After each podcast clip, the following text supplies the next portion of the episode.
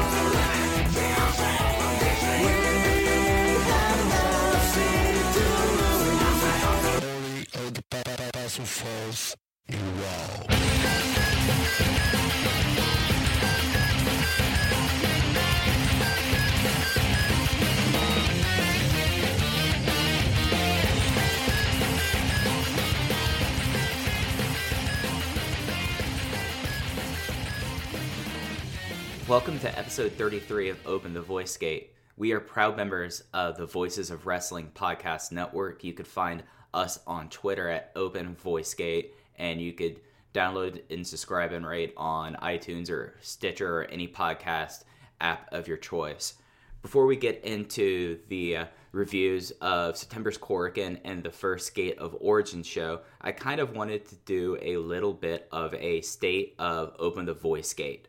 Uh, earlier in July, I was able to put out a survey that I thank everyone for answering and giving your thoughts about what kind of podcast Open the Voice Gate is going forward.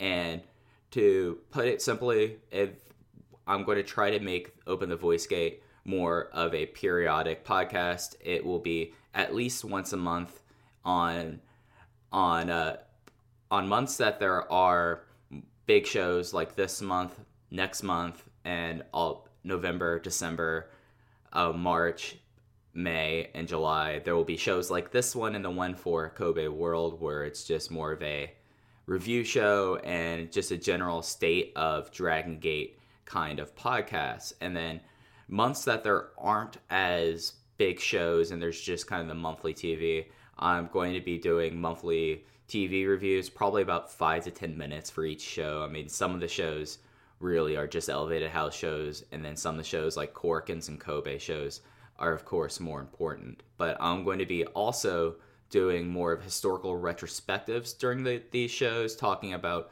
all events that happened in history of Dragon System. And one thing I'm also going to do is I'm going to do a little bit more work on the OWE side, especially seeing how intrinsic it is now that you have OWE on one side and Dragon Gate on the other. It's really two sides of the same coin. And I don't know how much I'm going to be doing in terms of OWE reviews. I'll probably talk about which shows they are on, if they're in Russell One or in the United States or in Mexico. So that's what I'm going to be hope doing. And then shows that there are big or show, or months rather that there are big shows. You should expect probably two episodes that month. More of a one episode being a preview episode, and the other one being a review, much like that one.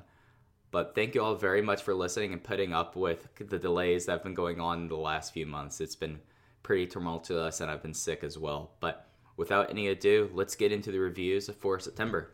Joining me this time on Open the Voice Gate is now back to back returning Big Show guest, uh, Case Lowe. He is the reviewer of all Dragon Gate uh, televised shows and Korakuens and the big shows at Voices of Wrestling. Case, how are you doing? I'm doing all right today. I am getting over a half week long illness that has kept me pretty quiet for most of the week. So now I'm looking forward to uh, blabbering with you about Dragon Gate and what in the hell is going on in this company. Yeah, uh, right after uh, Kobe World, where we were talking about, okay, we kind of see how everything's going forward. This last week has it has basically been the aftershocks of the uh, events of Dead or Alive, hasn't it? Yeah, I coming out of Kobe World, I was like, oh, I kind of know the direction the company's heading, and I think we'll be able to see some things take form. And you know, maybe by this time, um, I'll be able to start to piece together a Gate of Destiny card or a Final Gate card. And now I have no idea what is going to happen tomorrow or the next week or on Dangerous Gate, which we'll talk about. Um, it's terrifying to be a Dragon Gate fan right now, but it's like so scary you can't look away from it. It, it it's really uh, not only is it terrifying. I made a joke to you that I think we're at DEF CON three right now, but you, you really can't turn away from it because it's at least for from what's been happening in front of us, front of the camera, behind the camera. It feels like they're at a point now where they're just unloading everything they have and see and sees what's and they're seeing what's going to work. Uh, that just might be me though. Uh, what's your kind of impression of the last week in Dragon Gate, at least show wise? Show wise, I mean, you can't doubt that the in ring quality is still at a very high level. Um, I think losing Shingo, as we'll talk about in a little bit, is going to, you know, if you want to look at it from a star rating perspective, maybe without Shingo, the company average dips by a quarter star, you know, per big show. Um, I think the talent is still there. It's just the fact that we are seeing for the first time since maybe the Toryumon Dragon Gate split a true rebuilding of the company. And so in the ring, we're seeing changes. Behind the scenes, we're hearing about all these changes. And it's, you know, it's just been a roller coaster of a year and and really almost two years at this point because it seems like things really started to change when Masato Yoshino got injured last January. And ever since then, the Dragon Gate that we know has not ceased to exist, but it's rapidly, rapidly changing. Yeah, I mean, I have I, I, keep notes every show I watch at Dragon Gate, and I like go back from like the beginning of this year, and I found my notebook from early 2017, and it's it feels so different in a lot of ways. It, it it's still it's like that the uh, the stalling period that we lamented about starting about really late 2016 is over and now all kinds of things are happening and the, the, the promotion now especially after the their first ever big sendai show to where it was right when a yoshino got hurt is so completely different and i think there's no uh, no better way to talk about how different it's getting to than getting into the the two big shows they had this week. They had their monthly September Korakuen show on the 6th. And as I mentioned briefly ago, the Gate of Origin show, their first big uh, show and Sendai, which seems like it's just on the outset before we get into the shows.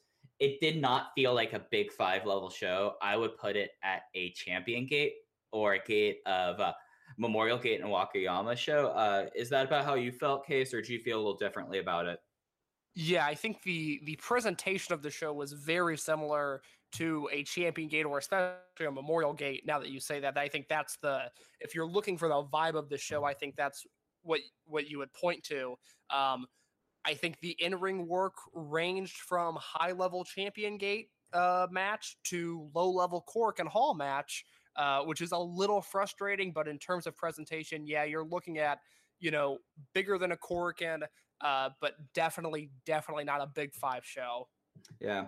So before we get into that, let's talk about the uh, Korakuen on the 6th. It is still up on the network or will have just gone off the network by the time the show is posted. And just on the outset, what were your overall feelings of the Stormgate show?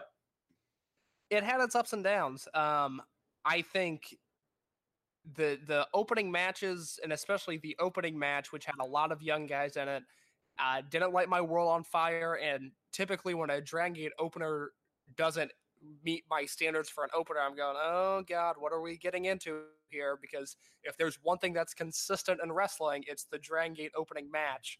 Um, that one didn't really do anything for me, uh, but there were some surprises on this card in terms of match quality, some things that I really like that I wasn't expecting to like that much.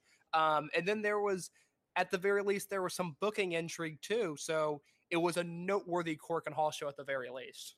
Yeah, my overall feeling was that the opener, I think I'm a little bit more higher on. We'll get into that in a second, but really, like the last three matches of the show were de- are definitely matches to go out of your way to watch. Starting at the uh, Willie Mack double title match, and it ended with a very interesting note for Dragon Gate and how Antias now is going to be by the time this by the time by the time uh, Dangerous Gate's over, Antias will no longer exist. It's going to turn into whatever Eita led. I, I've been informally calling it Eita Gun.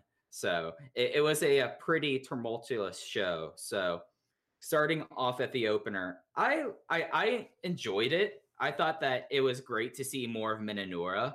I thought that he is kind of a, he, he's a both him and Oji Shiba are a little bit I, I don't want to say dangerous, but they're kind of wild with some of the stuff they're pulling off. What were your impressions of the young guys in this opener? Yeah, I mean, you kind of hit the nail on the head there. Um, I like seeing Kota uh, more of a Kota Minoura. Um, he's interesting. I he came out of the gates really hot, and it looked like he was, you know, he was treated a little bit differently than I think a, a Yoshioka or a Takashima or maybe even uh, uh, Ishida and Yamamura when they came up. It seemed like they they at least have something that they like with him. Um, and Oji Shiba wrestles like his brother. I think uh, he's the brother of Kotoka. Uh, he's a little out of control, and it makes him a little exciting and a little bit scary to watch.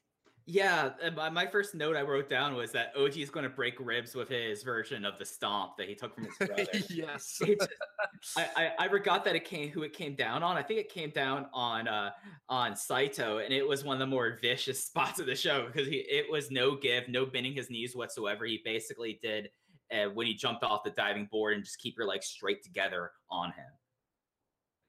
That was brutal. Uh, but yeah, I, Minoura is an interesting person to watch because like as you mentioned, that he's been treated a little differently. He there was no young boy uh, compression tights for him. He yes, that's out. yes.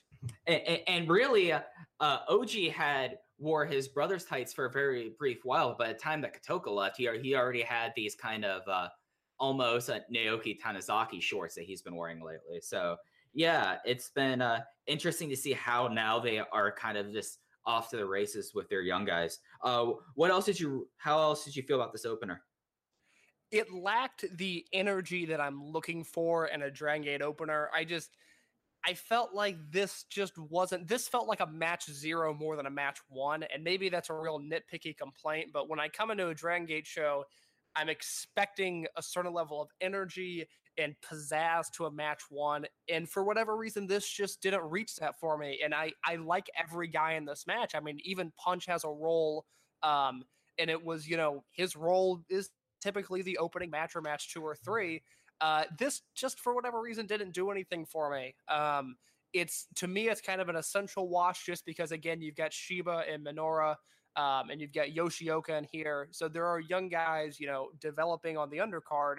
Uh, it's just one of my least favorite openers that I've seen in quite some time and I forgot to say this leading off, and I am already hating myself for this, but match one was Don Fuji, Ryo Saito, Jason Lee, and Yuki Yoshioka defeating Genki Horiguchi, Punch Tominaga, Oji Shiba, and Kota Minoura in seven minutes and 28 seconds with Yoshioka pinning Shiba with the uh, frog splash. Forgot to say that off the top. My apologies. But going to where you said like this felt like kind of a match zero just like looking at the match as like who's listed, I almost I, I agree with you because it almost feels like that they combined like a Jason Lee and Yoshioka on one side that could easily be a match zero team with uh, Shiba and Minoura on the other side. That could have been a match zero tag team, and then you have had the Bicycle Brothers and and then the Natural Vibes team, which would have been like a standard opener, if that makes sense.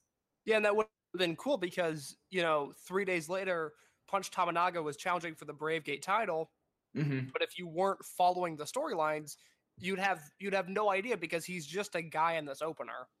Yeah, and it and also for the Twin Gate challengers, like they were there, but it was opening a match Fuji. You know, I mean, Yeah. he wasn't. He, I mean, when Don Fuji's in an opener, you know what you're getting out of him, and if it's a seven minute match, you might get 90 seconds of Don Fuji, and let me tell you, he's not taking it out of first gear. No, and Genki Horiguchi is getting pretty good at following opening match Don Fuji levels. Uh, Horiguchi, who I love, one of my favorite wrestlers on earth, uh, he's been taking it easy lately. I think that's fair to say. Hey, I mean, he hasn't been taking it easy in the gym, but he has to find his places to get a break. But yeah, if you're someone like Case and I, and you like watching the young guys kind of develop, it's worth watching. But other than that, it's there's not much there. Uh, another match that I wasn't so high on, other than the pre-match stuff, was match two with the uh, the uh, dragon, the imitation uh, and self-proclaimed maximum members of Dragon Kid and Kaito Ishida defeating Gamma and Punch Tominaga, the former Overgeneration guys. So this was a Overgeneration Overgeneration match in seven minutes and 13 seconds with Ishida pinning Gamma w- with the one sec. And I thought that I, I like I wasn't able to be as up on the August shows because of being sick myself. So seeing like this whole very happy Dragon Kid and Code and and uh, Kaito Ishida coming out to first finger had me had me howling, and how the ring announcer was just like, I don't know what to do here with it. I thought that was great. What What do you think about this DK and Ishida lobbying to be a maximum member storyline we have right now? Well, real real quick, was this match Dragon Kid and Ishida versus Gamma and Tamanaga or Gamma and Problem Dragon? Oh, sorry, did I say Tominaga? It's Mon Diarrhea. Yeah, Gotcha. Okay, Dragon, that's yeah. that's what I I easily with the way this match went, I easily could have had that wrong. Yeah. Um, this the storyline with Ishida and Dragon Kid is interesting to me because we've kind of talked about it off air. Of it almost feels like it'd be disappointing at this point because they've made such a big deal out of the story. If the Mhm. storyline ends up with Doi saying, "Well, we need more guys. Uh, come on and join us," because there's been such a resistance from Doi and Yoshino, um, despite Dragon Kid and Kaito Ishida enthusiastically wanting to be a part of Maximum now. Um, but I also don't know if the route for DK and Ishida is to become heels. I mean, I just don't see that happen happening in Eita Gun unless something drastically changes and we see Dragon Kid become a heel for the second time in his career. And I don't think that's the move right now. So I'm a little torn on this um, because I also don't know with the way the roster sits right now, can Dragon Kid start his own unit and then, you know, Ishida's his number two, maybe, then they take some bottom end guys. There's just there's not a spot on the roster for Dragon Kid and Kaito and Kaito Ishida right now. Um, and it leaves me a little frustrated with this storyline because it's kind of like they're waving that in our faces. Yeah, and to be completely honest, Dragon Kid does not fit in with how Maximum was. Like he seems no, not at all. He seems like much more of someone that would be in tribe or I mean with his dancing and natural vibes. I mean, you could plug him into natural vibes and that's just another guy in that unit that can dance and he's not pulling focus away from from KZ. And then Ishida, I mean, is he he's not really ever had a character. So, could he be a maximum by himself? Maybe. Does maximum really need a new lost post? I guess. But it seems like that, like you're saying, like they just don't make a lot of sense. And and, and really, and at least in my opinion, that was like the only interesting thing about this match to me. What, what else did you think about it? Oh, I have no other thoughts. I mean, this if if you're gonna watch the whole show, great, you can watch this match. There's no reason to watch this match. I mean, it was I thought it was I thought it was sloppy. I mean, I I I didn't like the way the match was laid out. I didn't like the in-ring performance. And I I don't know, it was just it was a bad match. It was a it was a match number two. It was a match number two between guys who've been having match number twos for the last decade, Yes. in most in most people's cases. And then continuing kind of the feudal march, uh, match three it was the returning Kai and Hiroshi Yamato defeating the uh, Mochizuki Dojo members of Masaki Mochizuki and Hyo Watanabe in 10 minutes 57 seconds, with Kai pinning Watanabe with the immediate impact. And uh, yeah, I hate Kai. I, I'm not going to mince words here. Kai has made in all the matches I've seen of Kai and Dragon Gate, he's been terrible. He's made everyone else look terrible. and he is now going to have a big match at a big show, and I'm dreading it. Uh, what were your thoughts about this match? Well, I didn't hate it as much as you. Um, for all of the Kai and Hiroshi Yamato matches in Dragon Gate, this was by far the best. Um, I would actually go as far to say Hiroshi Yamato impressed me in this match. I thought he looked good wrestling with Mochizuki. It got real scrappy. I really liked the way those two went at it. Um, but Kai is awful, and I've never liked Kai. Kai's never been somebody that I've been into, no matter the gimmick, no matter the promotion, no matter the push.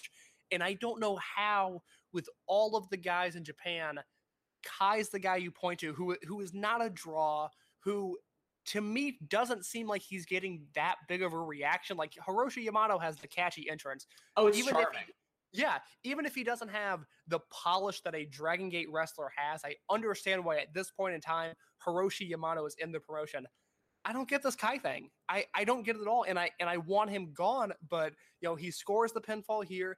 He's got a singles match, possibly the last Shingo Takagi Dragon Gate singles match is not going to be against Mochizuki. It's not going to be against Kaito Ishida or Big R Shimizu, which breaks my heart. It's going to be against Kai. I, I hate it. I hate it. It's frustrating and straight garbage in my mind. Uh, I. I I- as I was kind of interjecting there. Oh, I, I was kind of interjecting there. I love Hiroshi Yamato's entrance and everything about him, and he did improve in the ring. It's just one of those things that I just don't think that he's at that level yet. Maybe if he joined or is going to be around more full time, he gets to work with the guys and improves. I see him as more moldable, but Kai can just go promptly fuck off. So that was that that and if Kai is the last Shingo singles match we have in Drag Gate, at least for the near future, then that's going to that that's not only just like an insult to Shingo Takagi unless he specifically asked for it, but for for younger guys that could use a final match against Shingo Takagi, it's an insult to them too. And I did like how how Mochizuki how Mochizuki Dojo worked here. I, I think Mochizuki and Hyo have kind of fun chemistry. And uh, what what did you think about that side of the tag of the match? Oh, for sure. I mean, the, the Mochizuki Dojo stuff I'm really into right now. Um, I'd like to, and I guess part of the the gimmick is that they're not a unit, but like, I would buy a Mochizuki Dojo shirt if it wasn't if it wasn't awful. Like, I'm into this unit and I'm into this team, um, and I like that we're seeing these young guys. Um, kind of, this is kind of what over generation should have been, and it never got there.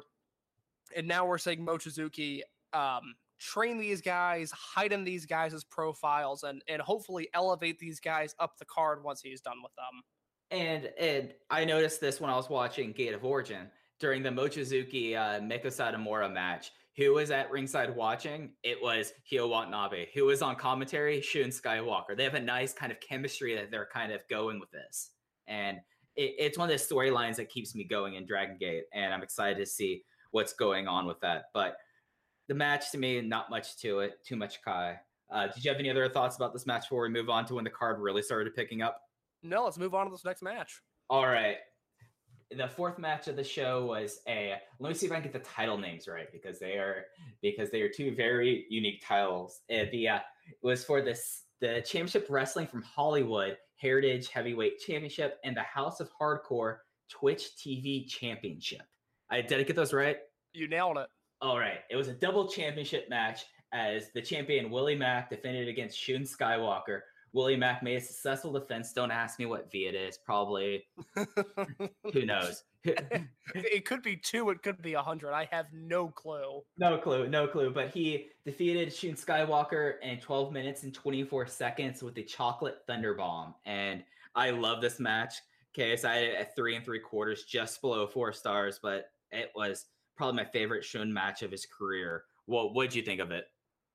I gave it four. I loved it. Um, I am so so happy that Willie Mack and Dragon Gate has worked out as well as it has, because Mack is a guy that if he was living in New Jersey or Pennsylvania or even Chicago, he would be a super indie guy. He'd be on AAW. He'd be booked on these game changer shows. He'd be all over the place, but he's been pigeonholed by being on the West Coast, by having a falling out with PWG, by, you know, people forget Willie Mack was signed to an NXT contract and something happened. I don't know if it was a failed physical. I don't know what the exact reason was. He never reported to Orlando, so he never even got a shot to make an impression at NXT. Um, but this has been a perfect fit. This match uh, was, I would say, a step below this match in terms of quality, but I think it, it was the same idea of the February 2nd, 2017 match between Big R Shimizu and Takahiro Yamamura, where they just went out there and just killed themselves for 20 minutes and and made their presence felt. This match had a very similar almost experimental feel to it where Mack and Skywalker were throwing stuff against the wall. Some of it stuck, some of it didn't. But at the end of the day, this match ruled. I really it, it saying like some stuff didn't work, some stuff did. The way that they recovered after what I botched that at the end of the match that could have easily just gone off the rails and they went home. They recovered and the, they got the crowd back into it. Really shows both how well Willie Mack understands Dragon Gate after such a quick period of time, but also shows how much Shun Skywalker has progressed in his career. I mean, really in 2018, he's up there for my most improved wrestlers in the world. So I thought this match was really great. I I don't know if I would put it to the to the uh, Yamamura Shimizu standard that you have it at, but no, it's certainly not a better match than that. But I think it's it's a similar match in spirit. Yeah, yeah, yeah. And really, what got me, what really like took me back with this match is from where Shun really was just doing his dives and the Ashla and that was really it. And you and you could tell that you could see him like thinking about what was going on in the ring. To now he's comfortable with himself. Like, was I the only one? Am I hyper evaluating this in a way? But like, this felt like Shun Skywalker came together, and this was kind of a complete Shun Skywalker match. Oh, you're you're right on the money, and I I mentioned this in my review of we have seen basically the entire year, maybe even stretching into last year, of the the opening match, match one, six man or eight man tag. You're going to see a bunch of spots, and then Shun Skywalker is going to hit his moonsault, and then from there forth, the match is going to be about Shun Skywalker looking good.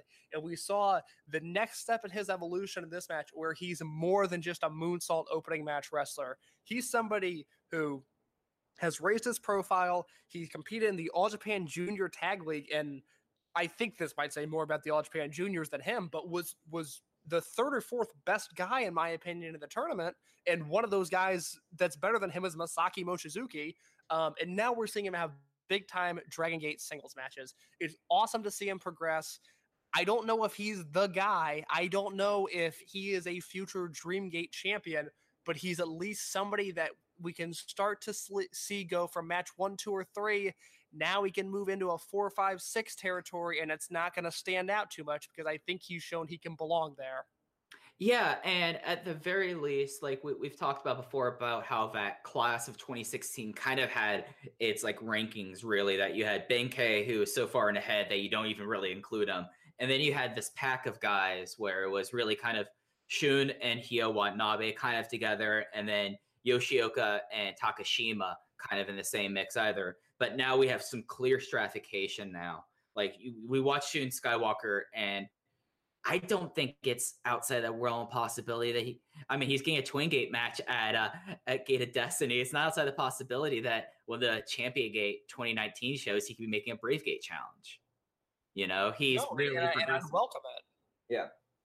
So, uh, one oh. quick note. Um, the last match, I, I, just realized that we hit this anniversary. The last match that uh, Katsumi Takashima wrestled was August 20th, 2017. Um, I know he was injured. I don't know if that injury is sort of morphing into a retirement or if he's still just hurt and recovering, but it has now been over a year since Takashima's wrestled. Interestingly enough, I am right now looking at iHeartDG.com where I where I'm read off the results and Jay does a tremendous job as always doing translation in full and fleshes them out. The first tweet that Dragon, that the English Dragon Gate account has has out there right now is from Shachihoko Boy, which is a photo of him training with Katsumi Takashima in the gym. well, there you go. And, and, guess whose uh, t-shirt he is wearing, or a t-shirt that looks very much like it, talking about someone who had a whole lot of injury problems throughout his career. Take a guess. Uh, Kotoka.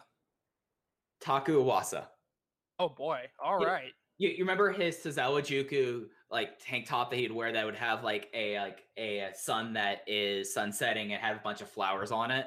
Yeah, I'm looking at it right now. This is a shirt I would wear. It's a Oh, great looking shirt. Yeah, yeah. So he's in the gym. I mean, it might just be he was someone that throughout his training, like he was training like since I want to say 2014. Like he's been in the system almost as long as Tominaga was in the system. He just had, unlike Tominaga, who's just not ready, he's just had really bad health issues. So Yeah. maybe he he'll come back but i mean it's it, i think it's interesting that uh, we, we are talking about him he's come across like the one year anniversary of his last match and he's looks like he's trying to train for a comeback uh, did you have anything else about the uh, first four matches before we get into the post intermission stuff J- just that Mochizuki versus or not Mochizuki, uh, Skywalker versus Willie Mack was a lot of fun, and I'm I'm patting myself on the back because I I had long alluded about you know what if Willie Mack was in Dragon Gate? That seems like it'd be a really good fit, and I'm happy he's there, and I'm happy he's having success. It, it- it's just it's a good story in pro wrestling.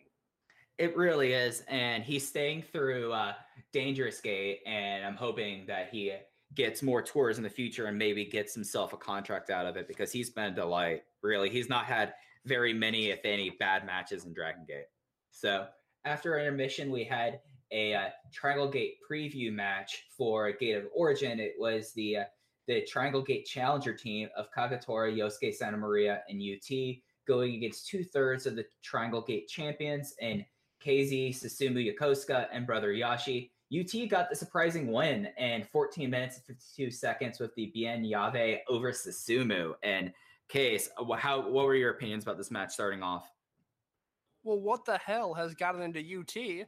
Uh, this guy who, dare I say, has been useless for most of his career, has suddenly uh, developed a Yave in ring style and is killing it now, which I think says a lot about the Yave style and that even if it's super, super hard to learn, seems like a decent investment for some guys. Um, but he's he's awesome. Um, and submitting Susumu Yokosuka in Korakuen Hall is a really big deal. Um, as for the match, it was a it was a very good match. I gave it three and three quarters, uh, right on the cusp of being what I would call a great match.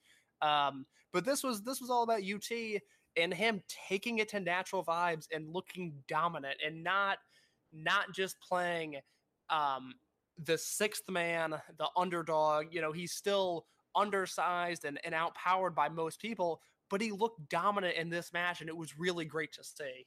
Yeah, and I really love this Triangle Gate Challenger team with with Tribe Vanguard, who's had issues from the beginning. They, they always had star power issues. Uh, uh, for the longest time, it was Yamato and his loser friends, and then with Hulk being injured all the time and KZ them not using him to his capability. And now they have a really solid five people on this unit.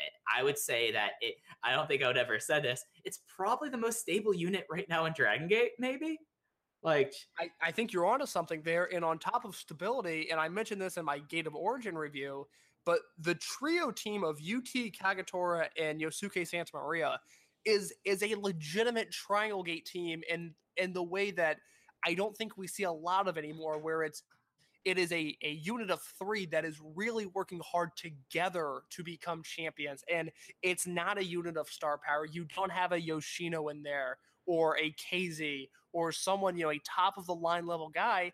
But I look at these three and I watch the way they wrestle and I think, oh, that's that's a trio right there. Though that's a team that should be holding a trios title. It's great to see. and they've started to develop some like trios chemistry as well. Like the uh, triple team slapjack lung blower that they did both here at Gate of Origin was incredible. Maria was showing out the beginning and just was taking it to everyone, and it, it's a great thing to see. Like the last really, uh, I would say, united Triangle Gate team feels like, and there might have been one since. And if I and if I'm wrong, please correct me. Feels like it was the Zombie Veterans team. It, it feels like it was a, the Osaka, Zen Roku, and Don Fujii Triangle Gate team. Like this is the first team that feels like a complete trio since then. Are there any? That's, oth- uh, that that would probably be the most recent one, and that's one that I hadn't thought of. But now that you say that, I think that's that's a that's a good one to point to. And this match, I had it three and three quarters as well. The only thing that kind of took it back for me was I, the crowd wasn't into it as much. I think until they started believing, oh wait, this is the UT the UT show, then they started getting into it. But It was just like it was really hot action throughout. It was just under 15 minutes, and really it they, they put together a string of three final great matches for different reasons on this show, and it's really worth watching. And the way that they've now gotten the Bien Yave over has been incredible. Oh yeah, it's a fair move, and he's winning with it on house shows. He's beating top guys with it, and it it's funny because you know Dragon Gate when they when they want to do a complex and confusing storyline, they can do it. But when they just have guys use finishing maneuvers and and beat made made guys with it, and it's the simplest form of pro wrestling, they are so so good at it. And and one's not better than the other. I just find it amazing that they can do both and, and it's and it's something that for like three people that throughout their careers either have been lost posts, forgotten, or injured. It's so nice to see them all kind of come together in UT finally after not really being relevant since uh, the early uh, millennials days. Finally, kind of finding his role here, and I can't say enough. Like this is a match that when I go back and I start putting together like my top whatever matches of the year for Dragon Gate, I'm gonna have like even though it doesn't have star power to it, I'm gonna say like, oh no, this might be like a personal favorite match of mine. It was super. Yeah. So leading the main event of the show was the uh, five was the 10 man tag team match that was set up at the August Korakuen where Ben K begged Yamato and BB Hulk to join them to take it to Big R Shimizu, who just turned heel, which was the complete anti-us unit of Big R Shimizu, Shingo Takagi, Eita, Takashi Yoshida, and Yasushi Kanda beating uh, Naruki Doi, Masato Yoshino, Ben K, Yamato, and BB Hulk in 28 minutes and 35 seconds, with Shimizu pinning Doi with a shot put slam. After the big mystery being revealed, Ben K has turned and joined a- Antias less Eita Gun. And before we get into the match itself, how do you feel about Ben K's turn? I, it's fine. Um, I, I'm not in love with it, but I don't hate it. Um, I actually think Shingo leaving the company is going to help it tremendously because Yoshida, Shingo, Ben K, and Big R in a Dragon Gate unit to me just doesn't make a ton of sense. But with three big guys, I can live with it. I thought the turn was well done. Um, and in the one match that I've seen of him since he turned heel, I have no doubt that Ben K can be a successful heel wrestler. It, yeah, and we'll get more into that when we talk about Gate of Origin and the match before before it kind of turned into the heel thing, it was really spirited. And this was my first real chance to catch Shimizu since the heel turn. Luckily for me, I had strep when that Osaka show was on the network, so I didn't get to see him completely destroy his credibility in his first televised show. But I like Shimizu as like this sleazy bully heel so far. What what are your opinions of him as a heel as well? I'm really struggling with Shimizu as a heel. Um, he doesn't strike fear in me. He comes across like a goofball. And part of that is uh, the Osaka show. I think it was August 11th, where it's his first match televised since turning and getting in the ring. He trips over the middle rope and falls. And then after the match, uh, he wins, but then congratulates Maximum on their great win instead of Antias. And he's just doing things in, in wrestling it's almost like he's wrestling scared. Like I don't fear Big R Shimizu the way that I have since that character debuted. I I can't exactly put my finger on what it is, but I'm watching him and as a face, I'm going, well, Shimizu's a killer and he's got Ben K next to him. This is unstoppable. And as a heel, I'm going, wow, Ben K looks really good. And Shimizu's just more of an afterthought. So I'm gonna give him time. You know, he's he's a dumb guy in story, but he's you know it, look he I've heard he's not the smartest out of the ring either. Maybe it's just going to take him time because nobody has Shimizu's praises higher than me. I mean, I think he's a top 10 wrestler in the world when he wants to be. The problem is I'm just not seeing it as a heel yet, but I'm going to give him some more time, but he hasn't totally won me over to this point. The way that I've had it described to me is Shimizu is a, a hammer short of the tool chest. he is and, and, maybe that's the problem is that he he was so kind of likable as like a goofy guy as a face like a big aloof and now you see him as a heel and he's just kind of what he feels like is i've been watching the harry potter movies for the first time because my girlfriend's a huge harry potter fan and she was like we're watching these movies because we're going to go see the next dangerous beast movie he feels like one of draco malfoy's like minions. Like he's just like a big beefy dumbass, and that's not a believable heel leader, I guess, if that makes sense. I wish I could bolster that reference with anything, uh, but I've I've only seen the first two Harry Potter movies because an ex girlfriend of mine was a big fan, and then we stopped seeing each other, and therefore I have not seen the next movies in the series. Uh, so I'm a little lost on the Harry Potter thing, but I'll give it to you. Um, I'll say this: had Shimizu turn heel and then shot put slammed Kaito Ishida, and then shot put slammed uh, Yamamura or not Yamamura, but uh, Yoshioka, and had just run through you know a gamma and a problem dragon on these house shows and on these smaller televised events. I think it would have made a difference, but it was it was a change of gear and a change of hair for him, and I think we needed something more to fully just understand who Shimizu is as a heel, and we're not getting that right now. And maybe the concept behind Eita Gun is that he is like this scrappy loudmouth with two kind of burly uh, henchmen with it, and maybe he fits into that role. But as a top line heel, that kind of puts him as a younger Yoshida, you know. So yes, yes, exactly. Uh, the game back to the match itself, I thought it was really, really spirited. The crowd was it was the loudest I've heard Korakuen since the split. Like it, like the crowd was like really into it, and they love the idea of the two big face units kind of uniting to take on the heels. And it was kind of nice to see. It was before the news that came out later. It was a return to normalcy in a lot of ways. Uh, what else did you think about the match itself? Well, I've got a question for you. Did you see the match live, or did you see it before or, or after the news of Shingo leaving broke? Case, I am 32 years old. I can't. I, I I manage. I didn't even manage to stay up for uh, Kobe World this year. I I I the one of the reasons why I knew why I watched it spoiled was I wrote down in my notes that I would have liked more Hulk and and Shingo given the news. So no, I watched it. Uh, I watched it uh, after like the next day. Okay, well, it's funny you say that because I watched it after too, and r- writing my review for this Korakuen was very hard because I I was just defeated after the news of Shingo leaving was announced. Like he was like, oh, and now I've got to watch this entire Korakuen Hall show. And luckily, the show ended up being pretty good. Um, but it's funny that you say that about Takagi and Hulk because one of the things I really liked about this match was um, we had you know your obvious uh, Yoshida versus Yoshino interactions to build up for their match, but we got a little bit of Hulk versus Takagi for the first time in a while, and it was so good to see. But in context, it was heartbreaking because I know we only have a month left of this, and it just it just sucked the wind out of me. But seeing Takagi and Hulk go at it just a little bit made this match special for me. I, I think what made the match kind of special for me was that at this point, this you had four out of the actually no, you had five of the of the remaining big five now will be big four members left in that match. You know, like yeah. that's that's what made it special for me was that you did have Takagi and the rest, but then you also had Doyoshi and you had Yamato and Hulk together, and maybe that was a little bit of booking. I was thinking, okay, this might be one of the last times we're going to be able to get all five of them in a match for the foreseeable future.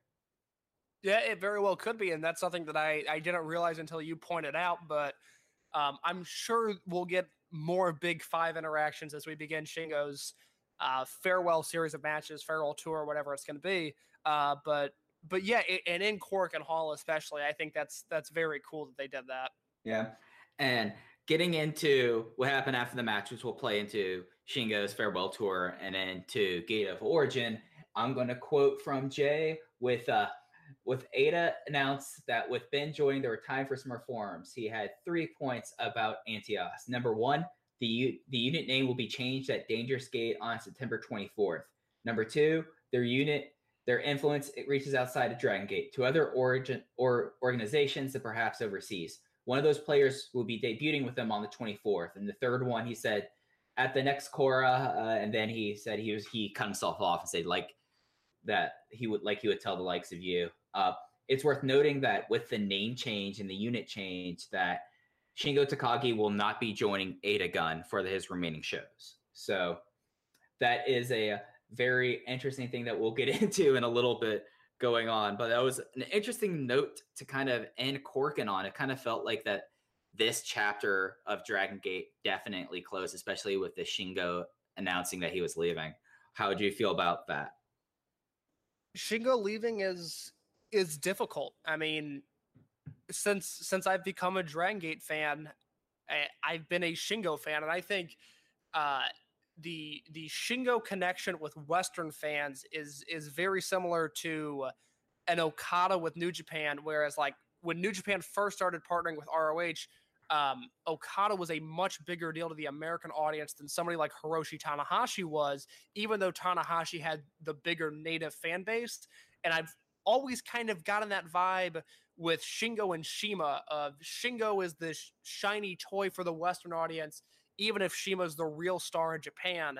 Um, so personally, for me, like Shingo's one of my five favorite wrestlers ever, maybe, and he's put Dragon Gate on his back, you know, time and time again.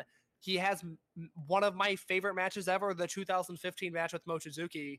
Um, so seeing him leave, it sucks uh, because Dragon Gate is a company that I care about, and I I don't care about a ton in wrestling. You know, typically I just want to see matches that are good enough to put in my spreadsheet, and then I'm good. I can move on. But I have an investment in Dragon Gate, and I have an investment in Shingo Takagi. Um, I'm happy that he's moving on. I actually think it makes sense when you look at it from his perspective. It's just a shame that it's happening. Yeah, uh, I got into this on in my piece on voicesofwrestling.com, uh, which was it was hard to kind of get something out on such a ti- on such a tight timeline for that on such a tight deadline with it. Uh, yeah, I, I completely co-sign with you that he really was someone that was like the Western audience's kind of entry into Dragon Gate, especially dating back to his ROH, his time in ROH on his uh, I'm blinking right now. Well, when he was on excursion in Dragon Gate uh, Yes. and Ring of Honor, and then he's and then he was always kind of a big deal with Dragon Gate USA when he did his when he came back and did uh, PWG shows. He was a big deal at PWG shows, and he always has been someone kind of on the uh, tip of everyone's tongue on when on who they would like to come over to the states or come and wrestle in Europe. So I think Oh, that- absolutely. I mean, he was he was a big deal. You look at those 2009, 2010 Dragon Gate USA shows. Shingo comes across like a huge deal, and you know some of the the unit stuff didn't really translate well in America.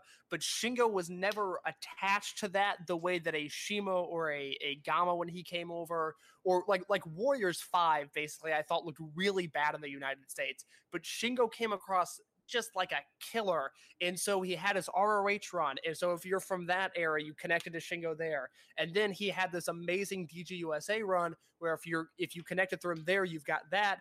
And then he had Monster Express, which was my entry point where he was with Tozawa and Ricochet and Uhaa Nation. So he's got all these different access points for Western fans.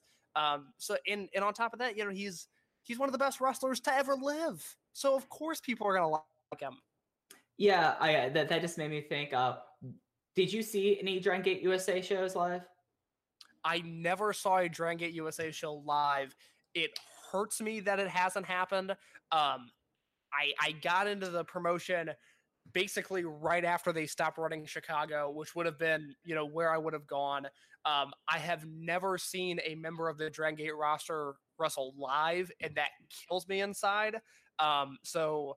Dr. Keith, if you're listening to this, feel free to bring Shingo or the OWE kids to AAW, and I will buy a front row ticket.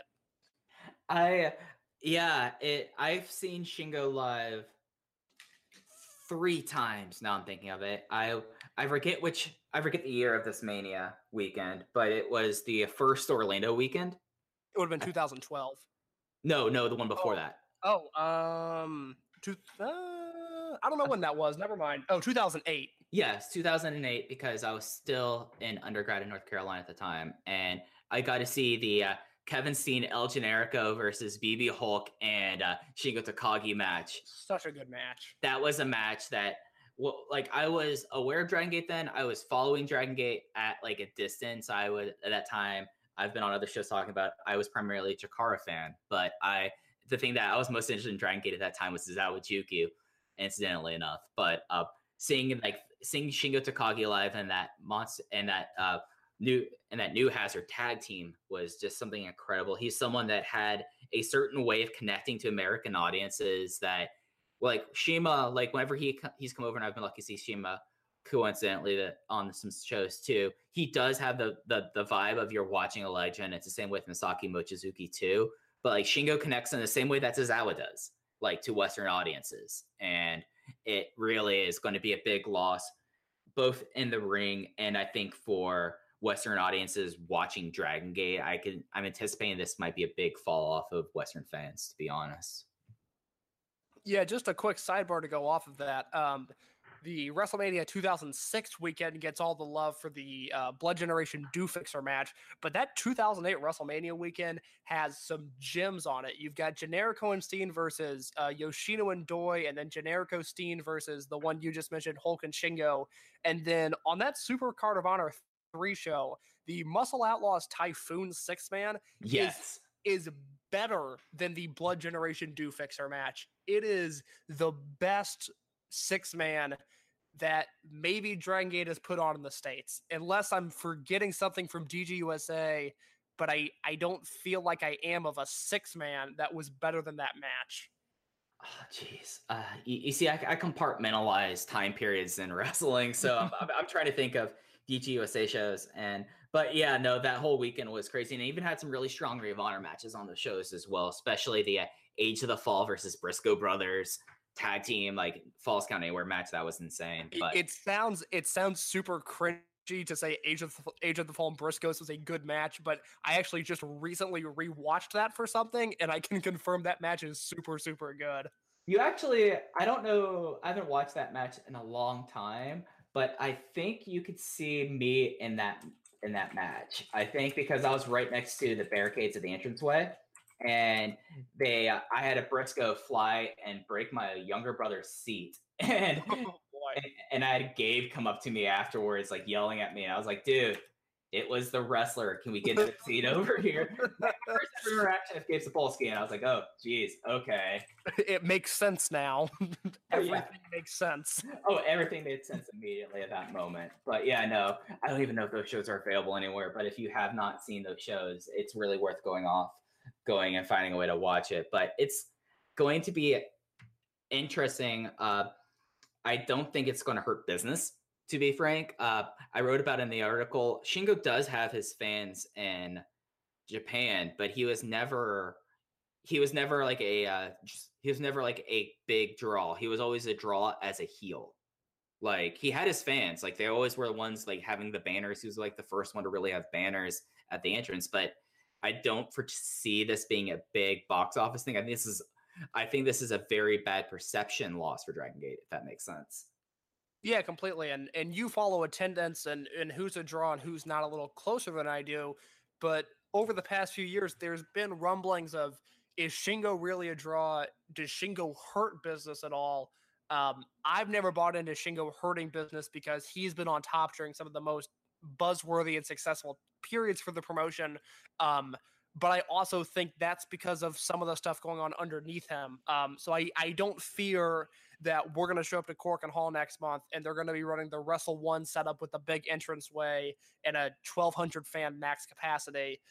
Um, I just think it looks really bad to people that look on from afar because Shingo is one of the more recognizable, if not with Tozawa and CIMA gone, the most recognizable name to Western fans.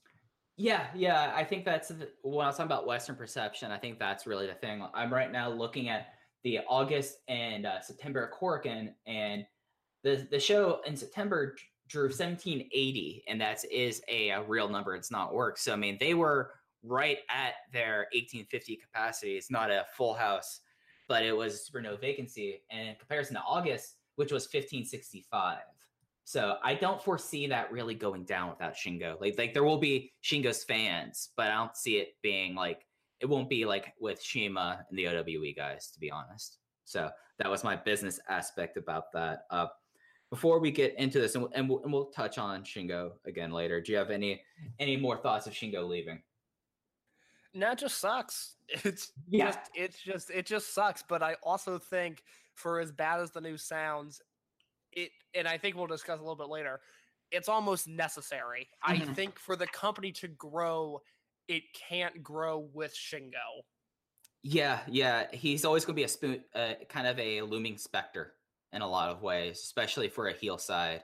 So it's going to be interesting. But with that, let's get into the Gate of Origin show. It was from it was on September 9th, so it will still be on the Dragon Gate network if you haven't watched it. It was from Sendai Sun Plaza. The attendance was 1596, which was much lower than what I anticipated, Case. Uh, and it felt like it was about 1596. Uh, what do you like think about how the venue kind of felt and how it looked and the attendance woes of that?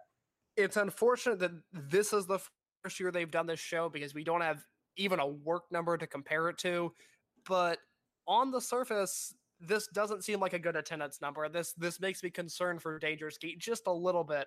Um, I thought the, the building is great. New Japan runs there a lot. The Sendai Sun Plaza.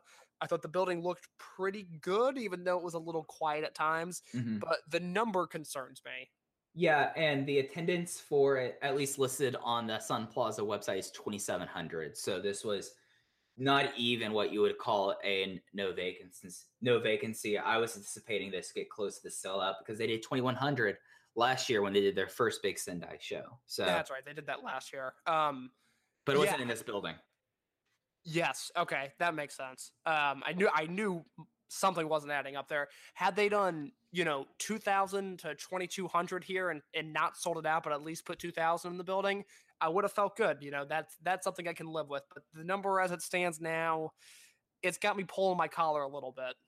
Yeah, yeah. I, I, I did do a little bit of research. It's not an expensive building to run, luckily. So they probably made some money off it, but it's still perceptually and optically not so good. Uh, uh, with like the building itself, I don't know if they had the normal camera crew because I was noticing that they, the camera wasn't getting a, some spots they usually would with the Gaor setup. Did you notice that? I did not, but now that you say it, that is starting to ring a bell a little bit. I really felt that in the Triangle Gate match, but it, it, it was it was their standard setup with the uh, red and blue entrances. They had the screen. I did like how they had the uh, how they had the disco ball only for Natural Vibes' entrance and Yoshino's big match entrance. I thought that yeah, was that, that was terrific. that was terrific. But let's get into the show itself. Uh, overall, I thought that everything but the uh, Brave Gate and the Dream Gate match are matches worth watching. Uh, what was your overall feeling of the show? I echo those thoughts with maybe, you know, if you're crunched for time, unfortunately, I think the Twin Gate match could probably get cut from your viewing too. Um, this was kind of the opposite of the Korakuen show, where the Korakuen show started rough and then got better as things went along. I was preparing to throw roses, and you know, this is a show the year contender. Drengate is back from the first three or four matches, and then once the Brave Gate match happened, things sort of hit a wall. Yeah, that Brave Gate match might have been one of the worst Brave Gate matches I've ever seen. To be honest, Well, my- and, and the Dream Gate match wasn't much better. It was better than Yoshida's last, or not last, but one, but the famous Yo- Yoshida bad challenge. But uh, Well, well, do you want to start there and go and go down the card, or do you want to start the Yeah. opener? Yeah. let, us start. At, let's start at the Dream Gate. yeah, let's start with the Dream Gate. The Dream Gate was uh, Masato Yoshino defending against Takashi Yoshida in a match where there could be no flash pinfall attempts from Masato Yoshino. He got his second Dream Key as he defeated uh, Yoshida in 27 minutes and four seconds with the Sol Naciente Kai. As we both alluded to, this was not a good match. No, this this was bad. Uh, this was embarrassing, and I don't think Drengate is. Well, it's obviously after after this match they're not, but it's not like they're trying to counter program to see what the OWE crew is doing. But three days from now, the OWE guys in Shingo have a chance to become the most buzzworthy names in wrestling because OWE is touring the globe right now, and Shingo is a free agent in a month. Uh, so it's hard. It's going to be hard for me to convince people to watch a Dragon Gate when you look at what CIMA and T Hawk and Shingo are about to do, and then you look at the main event for the biggest title on this show, which wasn't as offensively bad as the Yoshida uh, then Cyber Kong versus CIMA match from Dead or Alive 2012.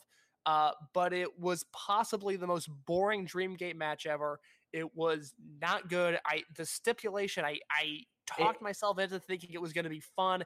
It was not. It was a bad stipulation, and the match was bad. And it just this is not the match that Dragon Gate needed from a global persp- uh, from a global perspective. This is not the match they needed to put on right here. Oh, absolutely. And I I'm someone who I'm on record as hating the slow build up in Dreamgate matches. I would take any of Yamato's 15 minute opening segments over this match. This was Oh, more God, boring yeah. than this. And, And I, I complained throughout Yamato's entire title reign. It's like these matches are boring. They take forever to get going. And then I'm still rating them three and three quarter stars, four, maybe a four and a quarter. And this, I gave the generous rating of two and a half stars to. oh, I was worse. I gave it two and a quarter. Yeah, Uh, it's just because I because I never thought it was outlandishly bad. I mean, it wasn't like a, a Yoshida match of old where he was almost hurting guys. It was just boring. It there was just nothing going on in this match. And what's even worse is you were talking about the stipulation. When I was watching this match, I was like, the only piece of Yoshino's offense that he uses now would be this is all going to be about the Sol Naciente. And it was all about the Sol Naciente. And it was all about the Sol Naciente. And I was just like, oh, he's going for the Sol Naciente again. Because that's all he can do. Like, he's not going to, he hasn't like really used the lightning spiral since his last long run with the title. So I was just like, okay, this is going to be garbage. And it was. At least the crowd was into it because I sure as hell wasn't. No, it was it was bad, and and the only thing that lingers in my mind from this match is CIMA and T Hawk and Shingo are going to be at the Battle of Los Angeles, and they are going to turn heads, and then this is what you main event with on your big show. I just. I- And again, it's I'm not saying they should counter program it and should really they should really show CIMA what's up, but God, this was so bad. Yeah, I, I- I'm just developing this analogy in my head right now. So just go with me on it. It might work, might not, but just go with me on this. You know what I feel about right now? And I, we can get into OWE here because I feel like this is kind of the appropriate time since you brought it up. I feel like that this was like Dragon Gate is acting like CMLL, the strong and stale. You know, they're not doing anything interesting. They're not doing anything good. Like this, to be honest with me, this felt like when I would watch a whole lot of CMLL shows, like where I was just like exhausted by the end of it. And then you have OWE where CIMA is gone to Wrestle One and he basically got the uh, green light to straight up murder kids. And I'm just like, oh, this is Dragon Gate. It's existing, but this isn't the right foot forward when some when already the three guys who have left have already have done more interesting things in Wrestle One and will do more interesting things in Bola this weekend than than Dragon Gate's doing right now. So it was it, it's frustrating. Like El Lindaman right now. Like I watched the El Lindaman and uh, T Hawk Tag Team Championship Challenge against uh, Koji Doi. I believe that's his name. I'm sorry. That was my first time ever Yeah, watching yeah. Ko- Koji Doi and Shuji Shuji Kondo are the Kondo. champions. Yeah, yeah, and Shuji Kondo, who's a guy that I, of course, I go way back with, and I was like, holy shit! If this was the Lindaman I was seeing earlier this year, I would be, I, I, would be even more broken up because now I'm seeing this, and T Hawk is in a company where fans care about him. Then further down the card, had CIMA just murdering guys. Uh, you had you had Gao Jingjia, who is green as hell, and but when he comes in, he's good, and then to be honest, the other team that they had from uh, the uh, Las Vegas promotion that does that over there was garbage, but No, they were bad. they were bad. But the rest of uh, the Strong Hearts guys are doing awesome things, and this is what we get. Yeah, look, I, we'll, we'll we'll say our piece on Wrestle One right Yeah. now. There is not more appointment viewing, must watch, immediately go and watch it once it's uploaded than the OWE guys at Wrestle One right now. And since they debuted in June, there have been seven OWE matches. Go watch all seven immediately. There is nothing that feels fresher or more exciting or more game changing than what CIMA and his crew is doing in Wrestle One right now. And it's Wrestle One which has always been bad. I've never been into Wrestle One. I don't watch anything else on the card but these OWE guys because they are doing stuff that just feels raw and it just feels different than anything else going on in wrestling right now. Um, I it's it's unbelievable that this is what this crew is doing. That that T Hawk is showing this much fire, and that Al Lindaman, who who I was 100% right on this, and I bragged about it on Twitter last night, and Mike backed me up and made an even better point. I knew from the moment Yuga Hayashi stepped into a wrestling ring, that that guy was going to be a star. Yuga Hayashi became El Lindaman, and he's coming across like a superstar in Wrestle One right now, and it is amazing to see. Go watch all seven OWE matches. There's three on June 22nd, one on July 18th, one on August 11th, and then two on September 2nd. Go watch them all. And it's, I, I'll tell you what I'm doing, and I've started doing this. I'm right now going to have Hurricane Florence hit me this week, and I have all kinds of battery backups and charges. When my power goes out, I'm going to be watching all of that. Like, I'm be sitting there, and hopefully, I still have like phone connection so I could tweet about it because it's exciting. It's it, it's El Lindaman who might have become the best wrestler on the planet under five foot five. It's T Hawk being the ace that Dragon Gate desperately wanted him to be. It's CIMA being the prickish 40, uh, 20 year veteran, just absolutely going, oh, wait, this this guy has only been wrestling for a year. Oh, he's getting a meteor to the back of the head and he's going to fold up like a pancake. And then watching Shi- CIMA in Wrestle One has been the biggest reminder that he's one of the best wrestlers to ever do it. And look, I think highly of the Dragon Gate class, you know, all of these classes more than most people do, more than your PWO crowds, more than, you know, your Observer Hall of Fame voter. We're not going to get into why CIMA should be in the Observer Hall of Fame tonight, but it is so clear watching these Wrestle One matches that he gets it on another level. And the fact that he took a hand selected crew and said, We're going to change wrestling and is doing it, is nailing his path to greatness. It's unbelievable. And I just don't understand how not everybody in the world is singing his praises. Now, Mike, we'll talk about it later. Once you watch this July uh, Korakuen Hall match, it it comes across to me like it is CIMA told every single person in that match what they're gonna do, and then they did it to perfection. And because of that, the match is brilliant. It's And- watching him and Wrestle One is just unbelievable. And, and you know what's even more so that that makes me even more like angry about this? Yamamura is coming back. And Yamamura, they, they're not even doing this with Yamamura. yeah, Yamamura. I've heard that November might be a maybe oh my too. gosh. I might be entirely too optimistic in saying that, but he is he he's at all these shows. I don't know if he went to the crash with uh I don't know if he went to the crash with uh I, I did not see him at ringside, so I don't Yeah. think he was there. But if Yamamura turns it on, it might be one of the more heartbreaking things as a Dragon Gate fan, being like, oh, this was our future and it's gone now. I mean, I will, that goes without saying, OWE itself hasn't run a show since July and they were supposed to be running weekly by now. But the Strong Hearts guys, it's some incredible stuff. And it's appoint it's appointment watching the uh the the uh, World One, uh, not World One, the Wrestle One uh, Tag Team Championship match might be might end up as one of my top ten matches of the year. Like it just wasn't Really? Wow. I the, this was the Lindaman I always thought it could be, and this was T Hawk. Them both reaching, not even being at their ceiling, but getting close to it. And I just loved it. And Shuji Kondo, I miss that guy. Like he's a Oh, guy. I think I think we might be seeing a lot more of him Yeah, yeah. In, in a few weeks. Oh, that bless my heart. That would be great. But I think that there's no more hating we can do on uh, the Dreamgate match. Uh, do you have any more Wrestle One OWE thoughts before we move on? no shit. We got to go back to talk about Dragon Gate, and that that says it all. I mean, well, I'll say this: when the split happened, I was like, okay, I'll pay attention to what CIMA's doing. You know, good for him. He's leaving. He's gonna be happy. How can you not root forever? I mean, I am so into Strong Hearts right now that again that I'm watching Wrestle One, which is a promotion that I've actively disliked for whatever reason. It's the promotion has always rubbed me the wrong way. I am excited to see Wrestle One shows get uploaded now because of CIMA. He's he's just a once in a generation talent, and he's taking T Hawk and El Lindaman and Gao and now Yamamura if he comes back. I am so into Strong Hearts in a way that I never ever thought I'd be. Absolutely, absolutely. And back to Dragon Gate. Uh, the Twin Gate match was was Yamato and BB Hulk defending their title against the former Bicycle Brothers of uh, Don Fujii and Ryo Saito.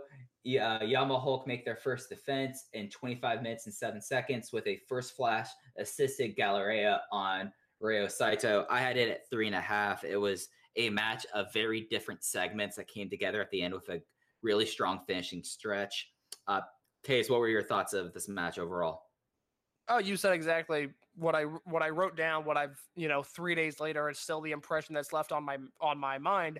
It's it has its moments where it's a really really good match, and I hope this isn't the last we see of Fujii and and Saito, and then you know Willie Mack, whoever else they team with, um, because Fujii and Saito have been a really fun tag team this year. Mhm. Um, I was concerned that that they were going to lose this match and that'd be the last we'd see of them and they'd go their separate ways. But it looks like they're booked together for at least the rest of this tour.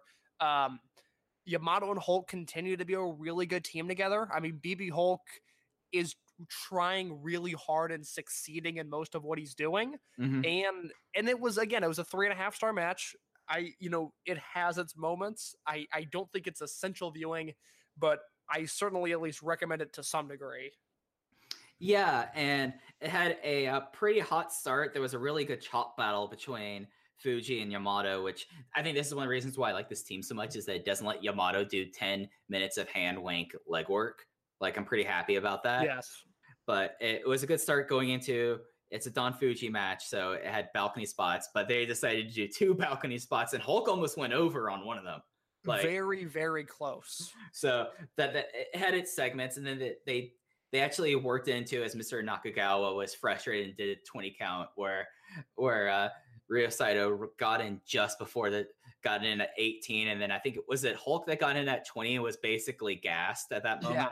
Yeah, it, it, it's actually it's my favorite spot of the match. I thought it was perfectly well done with Hulk making this epic chase back to the ring, and he rolls in at 19 and a half, and then is still completely out of energy. Yeah, I thought that was great. Uh, I also the, the person we really haven't mentioned a lot about this match is Don Fujii. Don Fujii, I believe he's 48. He might be turning 49 this year, and he held up his end of the bargain in this match. You know, like this might have uh, this like he usually in these kind of matches takes a back seat and comes in, but it was it felt like it was a true tag team with uh, Ryo Saito and him. I, I like that a whole lot. Oh yeah, I mean, people forget that when Don Fujii wants to, Don Fujii can bring it. I mean, he's he's the first Toryumon class, and and all of those guys, with you know the exception of Magnum, are really really proficient in multiple areas of wrestling. When Fujii wants to, and when he wants to show up in a match like this, he's as good as anybody. I mean, Don Fujii is a really talented wrestler that mask it and and comedy and being a sex icon and being this love guru, but we forget that underneath the dad bod layer is this really talented professional wrestler. Yeah, and it's it's moments like this, and maybe it is that for the longest time, my sentimental favorite Dragon Gate match was the Tozawa Juku versus Veterans uh, loser must disband tri- versus Triangle Gate match, where he really brought that match, and it was kind of like, oh, that was over a decade ago, and he's still awesome when he wants to be when he's not beating up young boys. So it was great seeing him in that. Uh, something I noticed in this match, I kind of wrote down because it made me chuckle. Do you do you think Hulk has changed his boots since Blood Warriors? Have you ever noticed that? I have not. He has blue boots. He's had blue boots, I think, since Blood Warriors. Uh, and I've it's something that I've noticed a little bit, but this match I really noticed. And I was like, Hulk, are you saving for retirement, buddy? I know you've talked about this being the last chapter in BB's story, but do you have like a pair of silver boots or like black boots, not like these bright patent blue ones? So I did not notice that. it, you're now never each BB Hulk match you're going to see he's wearing his blue boots. I'm gonna look. Yeah, absolutely. yeah. But I thought it had a great finishing stretch. I love the uh, final flash into Galleria finish. Like I It's found awesome. it's awesome. They let uh they, they had a big near fall with with Cyrio going for the double cross, which was great. Like this is it's sandwiched between two shit matches. So it's like the piece of chocolate and two pieces of shit. But I like this match a whole lot. Like it's three and a half stars, but I'm really fondly thinking back about this match. yeah, again, it's got its moments. It's got some really, really good spots in it. I just don't think it was put together as a as a great match. But but yeah, it's it's got its moments. It's a, it's a really good match. I, you know, three and a half stars is not is not shitting on a match. It it was really good. Yeah, and maybe 25 minutes was too long for it, but it was it was the highlight of the uh the last three matches of the show. So uh, I'm looking at my clock right now. I'm gonna see how long we spent on this next match. The Brave Gate open the Brave Gate match was Eita versus Punch Tominaga. Eita won in 14 minutes and one second with a murder kick. It was the first defense of the uh, Brave Gate Championship. It sucked. It was the worst match on the show. What do you have? Guys? Yeah, Case? don't watch it. No, just don't. I it, I am a Punch Tominaga fan. I like the guy. I don't like him enough to see him in Brave Gate matches, and I just this was just such a waste of a spot on the card.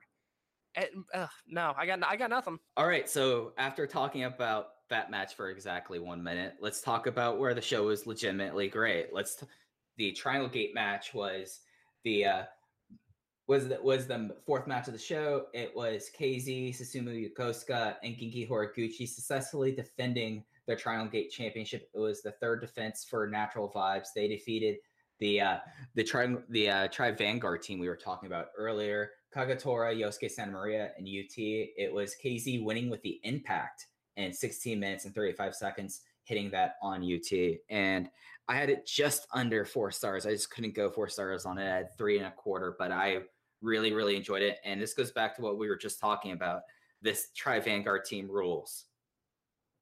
Yeah, I had it at three and three quarters.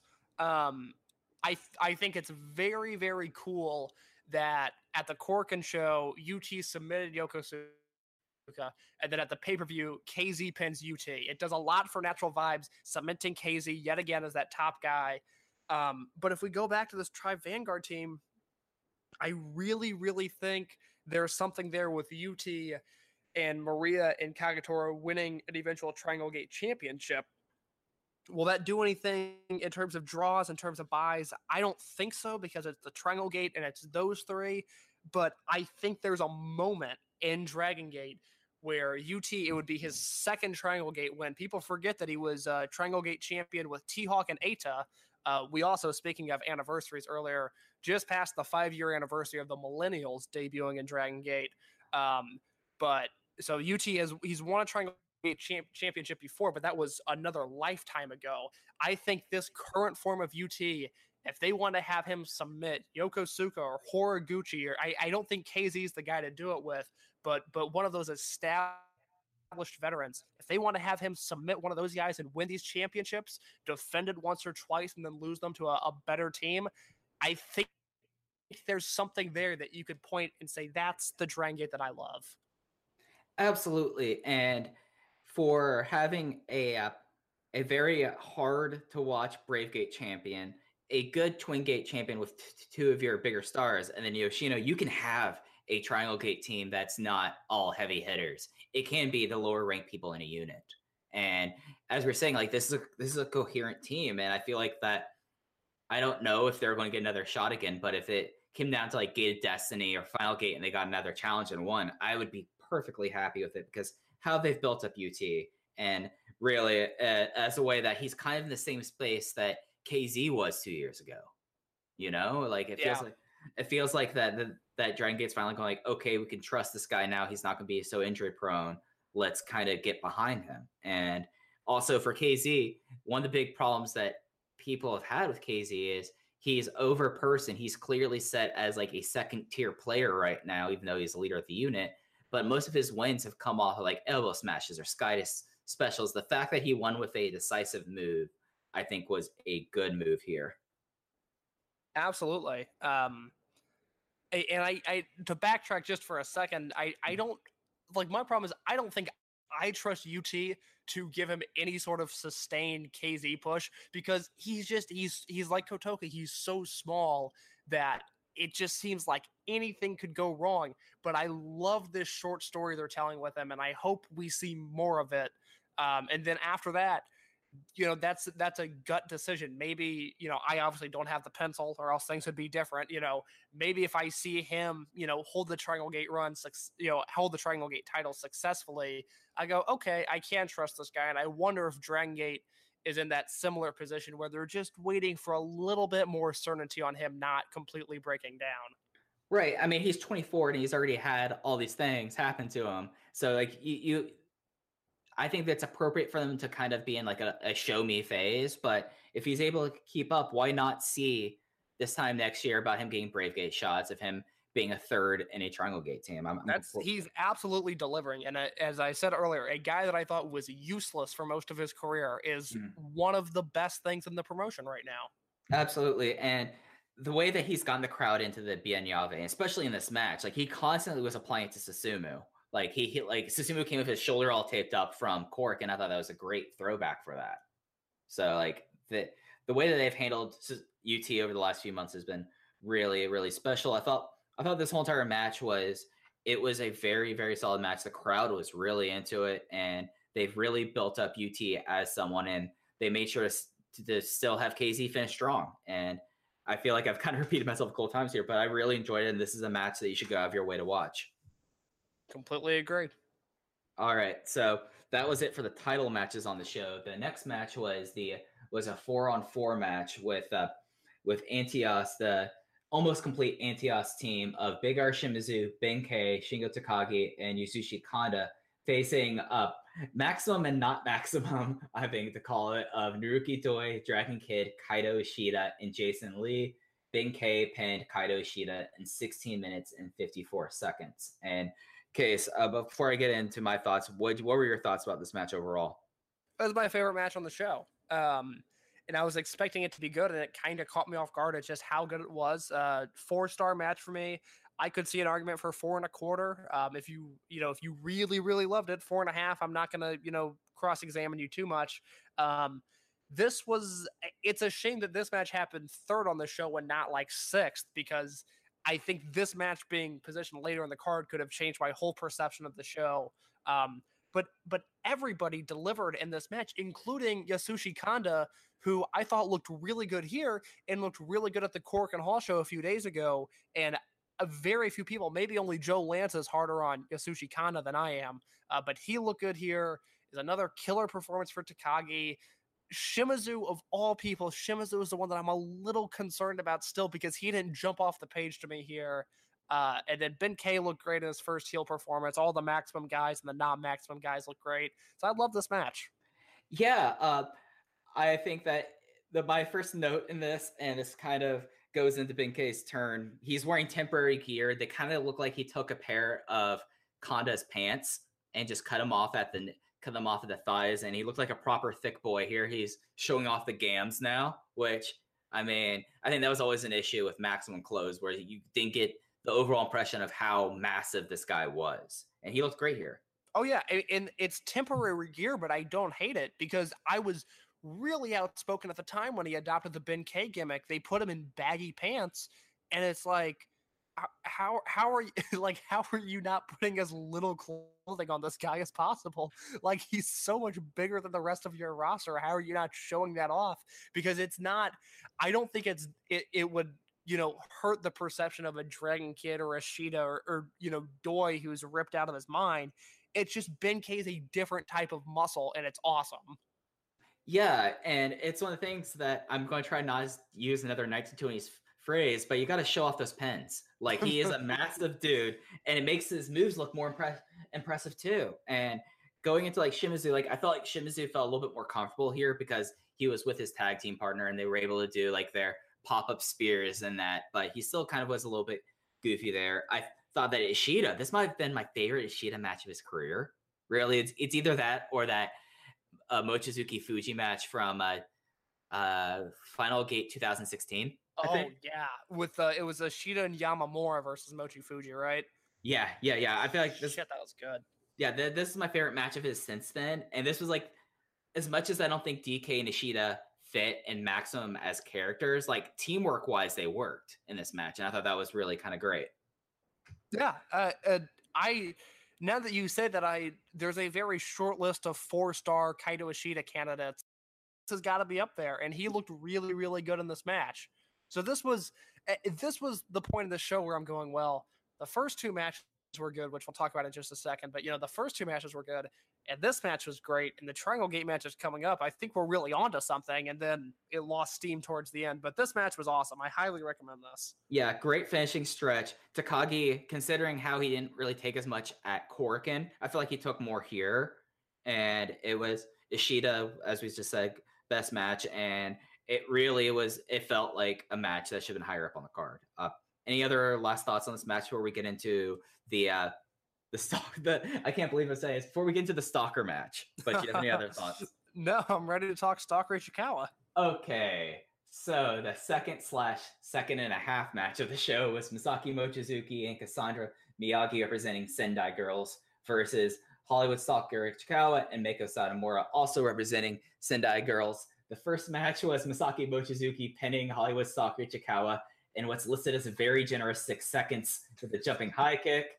The second match was Cassandra Miyagi pinning Sakura Ichikawa in 8 minutes and 51 seconds with a very generously counted three count. And off the bat, how much better do you think this Stalker match was than the one at Kobe World? Oh my gosh. I mean, this was it the the, the Kobe World match is the rare stalker strikeout. Eh, You know, since 1999, like he's consistently funny, and this was one of those matches where, and I watched this live at the time. I watched uh, the first three matches live, and then the next uh, four, whatever, the morning after. Um, this match made me laugh out loud. I mean, it's it is peak stalker, and I don't know anything about uh, Cassandra Miyagi. Um, I know who Meiko Satomura is because I'm cool and on the internet, and I know people like her, but I've seen her wrestle maybe once or twice. Uh, so I loved everything about this. Mochizuki was great. I thought Mochizuki and Satomura going at it were super cool. Um, and Stalker Ichikawa was the man. Yeah, and probably the easiest day of work ever for Cassandra Miyagi. Like yes.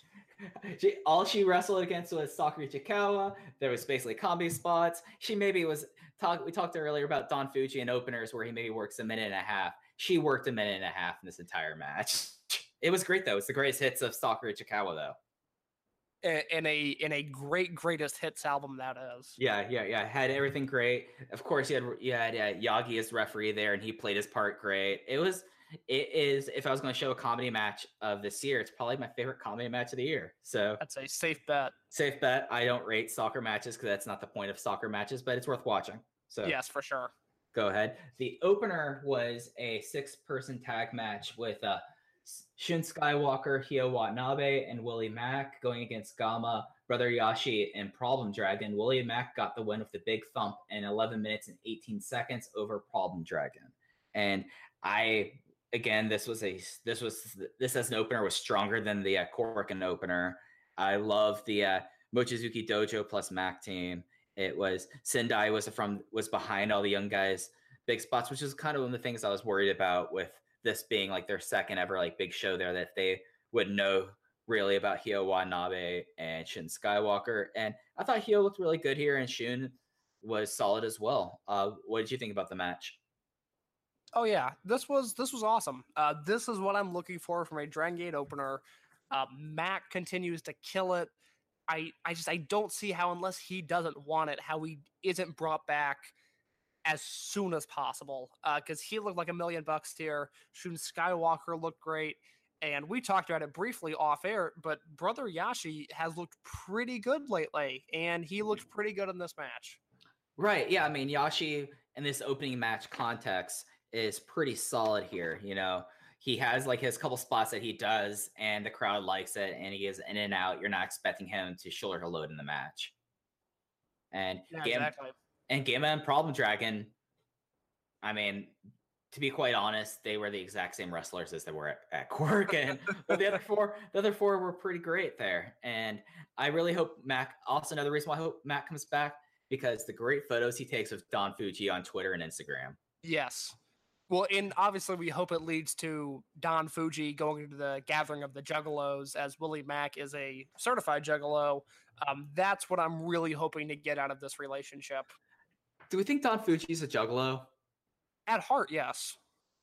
You, you don't think that they're on the bus and maybe Willie Mack has the headphones on, Don Fujii sitting across the aisle, and he's like saying like, well, he just kind of like beat his head a little bit, and he's like, he's like Mack, music, can I listen to it? And the two of them, they're they're, they're sharing that that the uh, iPod, you know, the iPod headphones, you know, one in each ear, and they're listening to ICP. I like to think that's happening. You know, Well, I'd like to think on their off days when the Dragon Gate crew heads down to the beach like the giant family they are, Don Fujii's opening that cooler and he's not pulling out Crown Royal. You know, he's not pulling out his Jack Daniels. He's pulling out some Faygo. Okay, Oh. Don Fujii is a man of the people. Don, I, I'm now just imagining Don Fujii hearing about Faygo and going to every single combi looking for Don, looking for it, thinking- and, and how perplexed like the poor people are at like two o'clock in the morning and he's asking for some Faygo.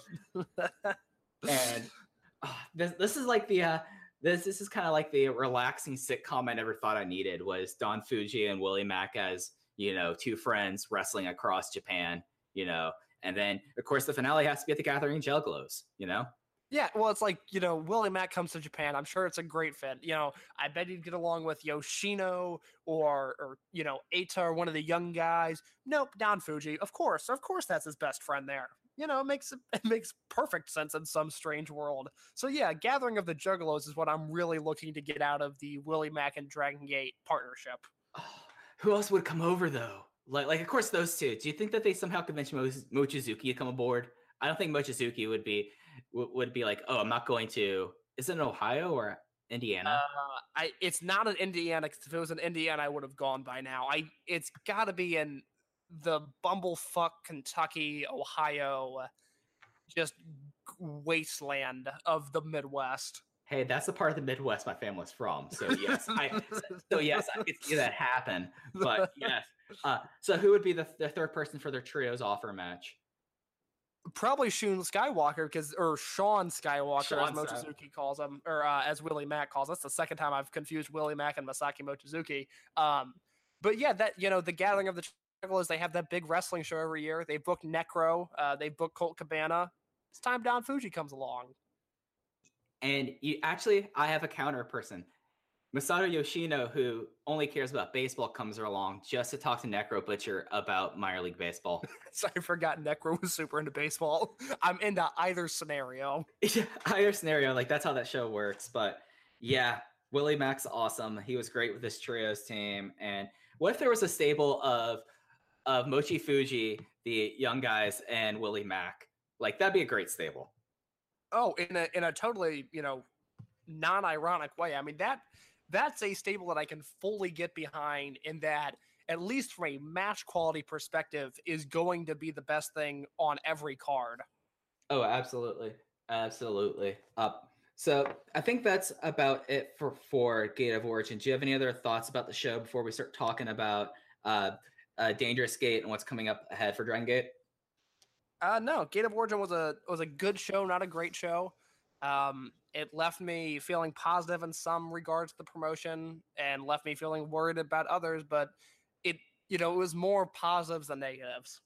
Yeah, I'd agree with you on that. It was no, it was a show that honestly, if you stopped watching at a certain point, you probably would be pretty happy with it. But it was, you know, there was enough good and bad. It's just avoid the Brave Gate and Dream Gate matches, and you'll have a, a lot more positive experience than we did. All right, so there are three more shows remaining this month. At least that have cards so far for Dragon Gate. The first one's coming up on the 15th. It is from Eon Arena 2. It will be on the network. And we're just going to run through the cards real quickly, talk about matches we're interested in. The first match on this September 15th show is the Tribe Vanguard team of Yamato, BB Hulk, and Kagetora versus Susumu Yokosuka, Gamma, and Problem Dragon. Match two is DK and Kaito Ishida versus Genki Horiguchi and Brother Yashi. Match three is UT versus Willie Mack. Match four is Masaaki Mochizuki, Don Fujii versus Ryo Saito and oh, I'm sorry, I said that wrong. It was Masaaki Mochizuki and Shun Skywalker versus Ryo Saito and Don Fujii. Match five is Big R Shimizu and Yasushi Kanda versus KZ and Punch Tominaga. And match six is the entirety of Maximum versus Benkei, Eita, and Takashi Yoshida. So, Case, what are you interested in on this show? Well, I'm interested, I guess, technically in the whole card because the important thing to remember is that this show and then the Kobe Sanbo Hall show that we're going to talk about are the big lead ups into Dangerous Gate because there's not a Korakuen Hall show between Gate of Origin, which we just talked about, and Dangerous Gate, which is one of the big five shows. So I think these shows are going to have a little more importance to them, or at least I hope they do. Uh, from a match quality perspective, matches one through four I'm into. I'm super into UT versus Willie Mack, and I'm super, super into Mochi and Skywalker versus Saito and Fujii.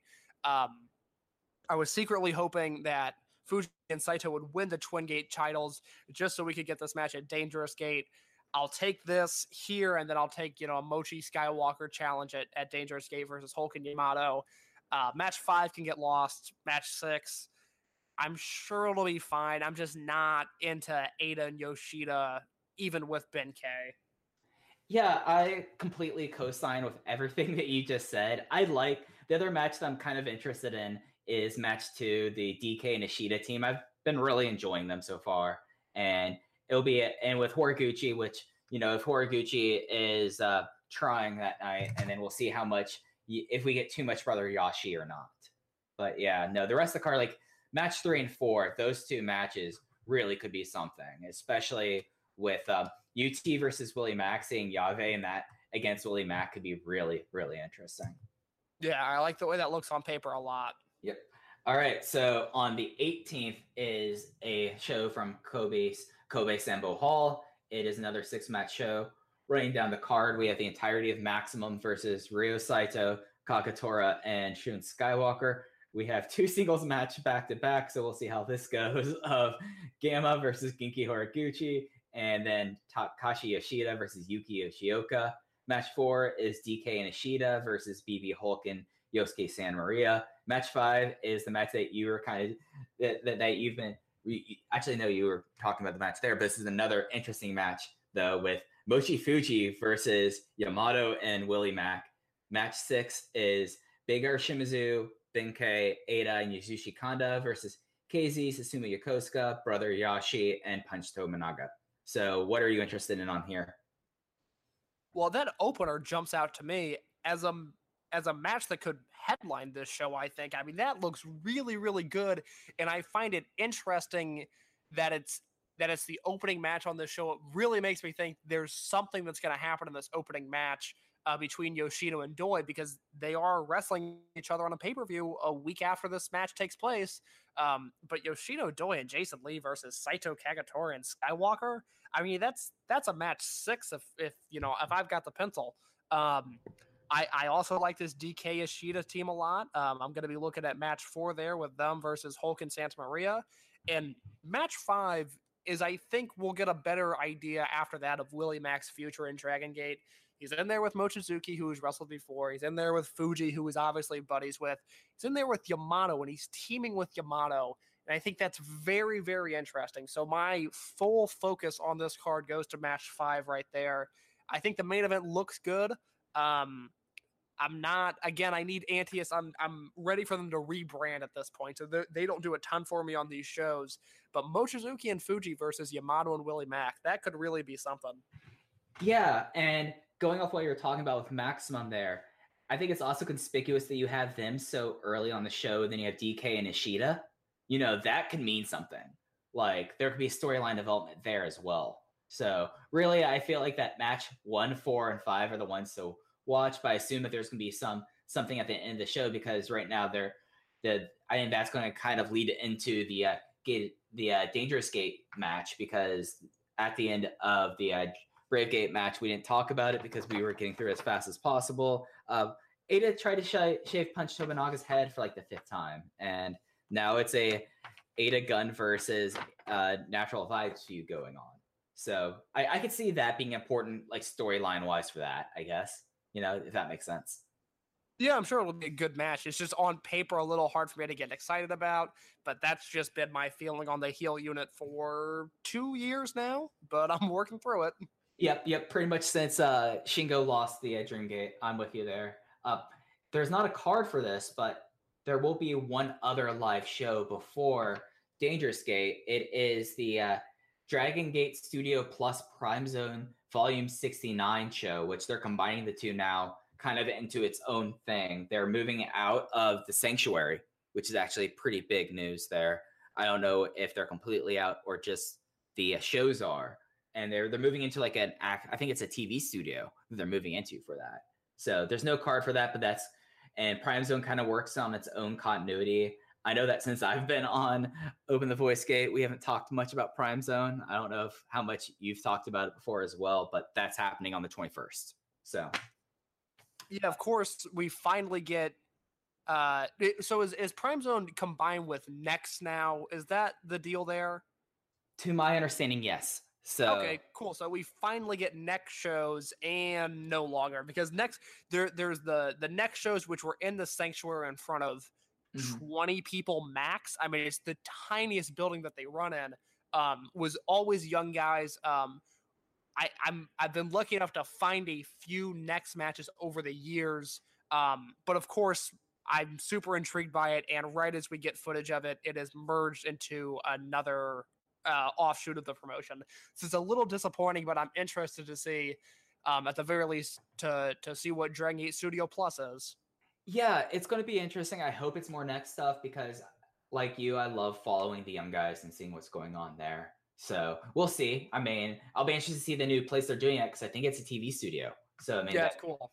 yeah, which will be interesting. I mean, it was always kind of charming to have the Next and the Prime Zone shows in the building that Dragon Gate operated in, but after a while, I could see why that they are, especially with how the company is now. So it'll be interesting to see. I don't. It, it'll probably be outside of continuity unless they do like the signings for Dangerous Gate, but that's really that for. Uh, I mean, who knows what's going to happen? That'll be interesting to see the big show that everything is building for will be on September 24th from Tokyo, the Ota City General Gymnasium. It is Dangerous Gate 2018. Uh, I think we should just let's go down this show match by match. The opener is listed as Kagetora, Yosuke Santa Maria, and UT, so that a Tribe Vanguard Triangle Gate Challenge team going against the Best Buds team of Ryo Saito, Don Fujii, and Willie Mack. Holy shit, this match looks amazing. I mean, this match is going to be really, really good. It's going to get the show started on the right foot.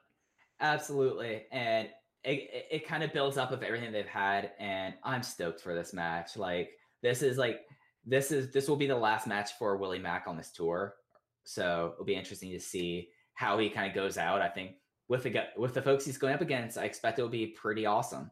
So, and I'm just excited about. it. There's not much more I can say about that. Yeah, I'm super, super into this match.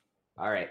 Match two is a pretty scattered match of people in it, but it is Jason Lee, Kaito Ishida, Hyo Watanabe, Yuki Yoshioka versus Gamma, Shachihoko Boy, Problem Dragon, and Kota Minoura. It's that match is I mean, you have Jason Lee and Kaito Ishida, so you have that storyline. You have two of the guys of uh, Mochizuki Dojo on their team, and then you have a real just smorgasbord of people. like Yeah. like Minoura, of course, is in that role where he's just being plugged in. You know, I mean, him being in match two is probably more so just because that's the place for him. Shachihoko Boy, who I don't think has wrestled much since uh, Kobe World shows up, and then Gamma and Problem Dragon are kind of attached at the waist right now. Yeah, this is it. I find this very interesting that this match is going on in match two instead of being the opener Mhm. because everything about this screams opener to me and everything about the history of Dragon Gate says this is the first match on the show. Um, it makes me think they're going to give Willie Mack some sort of spotlight at the at the end of match one, and then this is you know reverting back to some young guys and Jason Lee. Um, it will probably not be bad, but it will probably not be super good. It will be, you know, your two and a half star average match, which I'm okay with. Yep, it'll be in about nine minutes. It'll be in and out. Everyone will have like their moments in there. Kota Minoura might do something that goes off the rails, and so might Hyo Watanabe. Like, we'll see. It'll be interesting. Uh, match three is uh, Shingo Takagi's kind of starting. I don't know what they're going to call it, his farewell well tour, but this is the start of it. Shingo Takagi versus Kai. Yeah, it's it's a it's a fucking bummer. There's n- uh, just there's just not like like I can't exude a bunch of energy on this. Like I yelled about how great Wrestle One is earlier. We talked about how bad Yoshida versus Yoshino was. This like it's like I've I'm already blacking this match out. Like it just sucks. yeah. Um, it just sucks because even if it was Hiroshi Yamato, that's like a cool dynamic I can get behind. But it's fucking Kai, and Kai has never been good. And if it was Hiroshi Yamato, we'd have his charming entrance. Like, of course. So yeah, no, th- this match sucks. Like poor Shingo. Like I, I'm assuming he asked for this match, so he's getting what he asked for.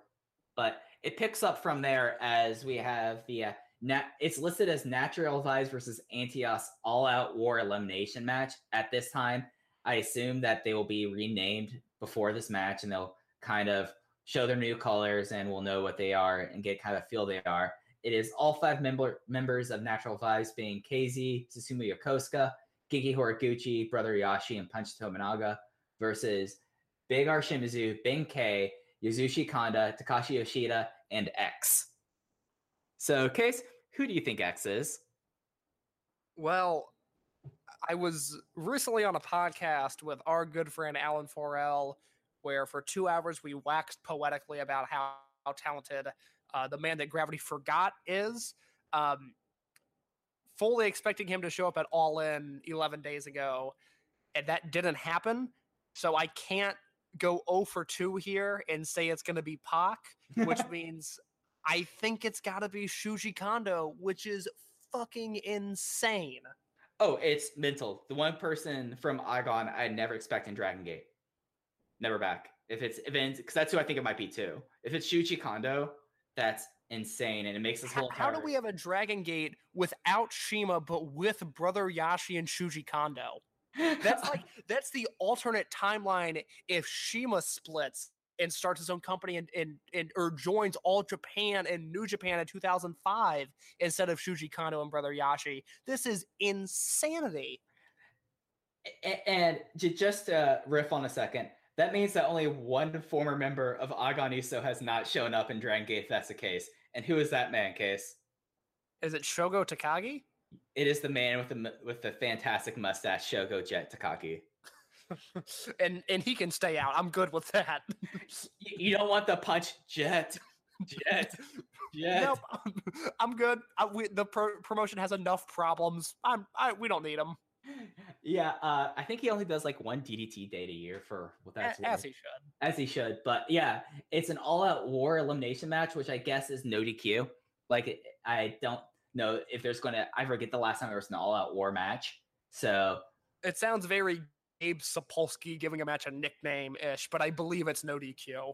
yeah, I believe it's no DQ. Uh, that this this could be a main event anywhere in the show, but we're putting it number four. If we are Gabe Sapolsky. Oh, I hope Gabe doesn't listen. He's gonna. Me and Gabe. Oh God! He, do you think he's listening to this? I look. I love all of our listeners, and Gabe Sapolsky, if you're listening, that's awesome. I I'm gonna take a safe bet and say Gabe is not making it to hour two of a Dragon Gate podcast. Fair enough, but if you are, the John Davis versus Johnny Gargano to ropes match kill Dragon Gate USA. I'm a big fan of that match, Gabe. but yeah, no, th- this should be a- this should be real interesting. I think Yashi works in a match of a lot of plunder. Tominaga will be doing Tominaga things. Uh, I'm kind of interesting to see what Natural Vibes All Out War Gear is. If it's like how the Jimmies came out in Combat Jimmies mode, that could be kind of Oh. interesting. If they come out of the weed socks, maybe. Oh, I, I mean, they're pretty close to doing that right now. They might as well just yeah, go all for it. They'll wear black light T-shirts. yeah, that could be something. Yeah, yeah, yeah, that, that could be something. But this will this will be uh, the debut, I guess, of what Antias will be. And thank God, this. Oh, since we're looking at the end of Antias, I have an important question for you. Yes. You, I bet you can guess it right now. Who who in retrospect was worse, Antias or Deep Drunkers? You know, that's. I'll give an answer for this. I, it's a little hard for me to judge because I was not watching Deep Drunkers at the time, and because most of the Deep Drunkers stuff is kind of hidden in a vault. Like, there's not a ton of 2008 through 2010 stuff out there. So I've seen a little bit of it, haven't seen it all, but at least we kind of have a nostalgia for Deep Drunkers that is relatively positive for some, negative for others. But it's like it's fun when Deep Drunkers comes into the conversation. Antios has sucked, and it's amazing because the first few months of VerserK were the greatest thing ever. and that was three years ago now, and we're just living just in just this bad vortex of Antias main events that I'm not super into. Uh, so I'm gonna go with Deep Drunkers over Antias. Uh, as Kenichiro Arai's last fan, last fan in the world, I'm going to go deep drunkers there. I think it's kind of an interesting comparison because both the country, both times the company were kind of at lows at that time. In 2009 of Deep Drunkers, and then also in 2018 with Antias. So it'll be I'll I'll be glad to see Antias go away. I'd never liked really anything about the aesthetic, the theme, really anything about it. So good riddance, Antias. Hello, Eita Gun. Hopefully you don't have a really bad name and color scheme let's get away from yellow for a bit, you know? Yeah, yellow, red, and black needs to go away. I, I, I think we'll probably have black in some form, but Yeah, that's but but the the three together, I just Yeah. I don't want to say it. It's almost making Mad Blankey look bad in retrospect with the colors. So, Yeah. but there's only three title matches on the show, which is why Natural Vibes is in that match and why Eita is in this next one. It is the uh, it is the rematch that we both were kind of dreading at Kobe World, but it's happening at Dangerous Gate. It is Eita defending against Dragon Kid. yeah, this sucks. that This match is on the card. I mean, it's the Eh, you know Shingo and Kai is its own thing. This is the only match that I'm like, ugh, like I don't, I'm not into this.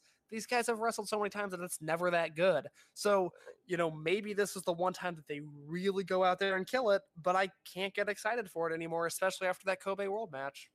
Yeah, I'm with. I I completely agree with you with that. I'm only interested to see because this will be kind of Eita's first match as like what I assume to be the definitive leader of a heel unit. So that I, be, I'd like to be excited about that, but it is Eita, and who knows Yeah. if he if he cares.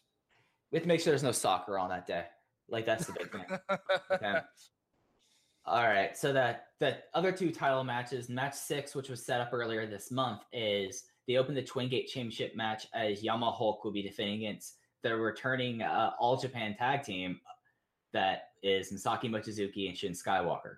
And I am stoked for this match. I am so excited. I think that this is Shun kind of getting his first big shot on a big stage, and it's showing a lot of confidence in them. And I've liked this is the best that Hulk spent since he lost the title. So I, I'm all aboard this. Case, how are you feeling about it? It's Shun's first big shot, and I hope he gets dropped right on his neck with the first Flash Galleria. I am so excited for this match. They are going to beat the shit out of Shun Skywalker, and it is in the semi main event, and it is going to be awesome.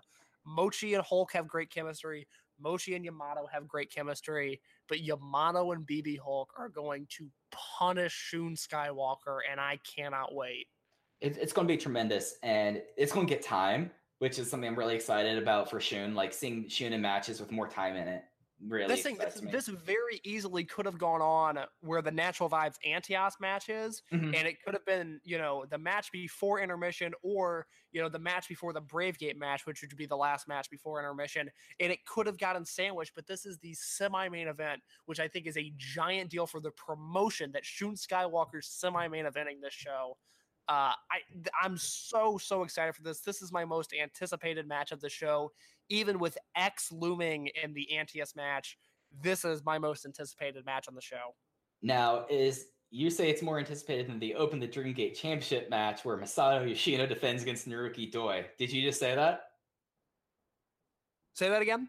So you're more anticipated than that than my than the main event, the Open the Dream Gate Championship match between Masato Yoshino versus Naruki Doi. Uh, by a mile. Wow. This is this is like the one match that Dragon Gate kept in their holster and they're blowing it off at Ota.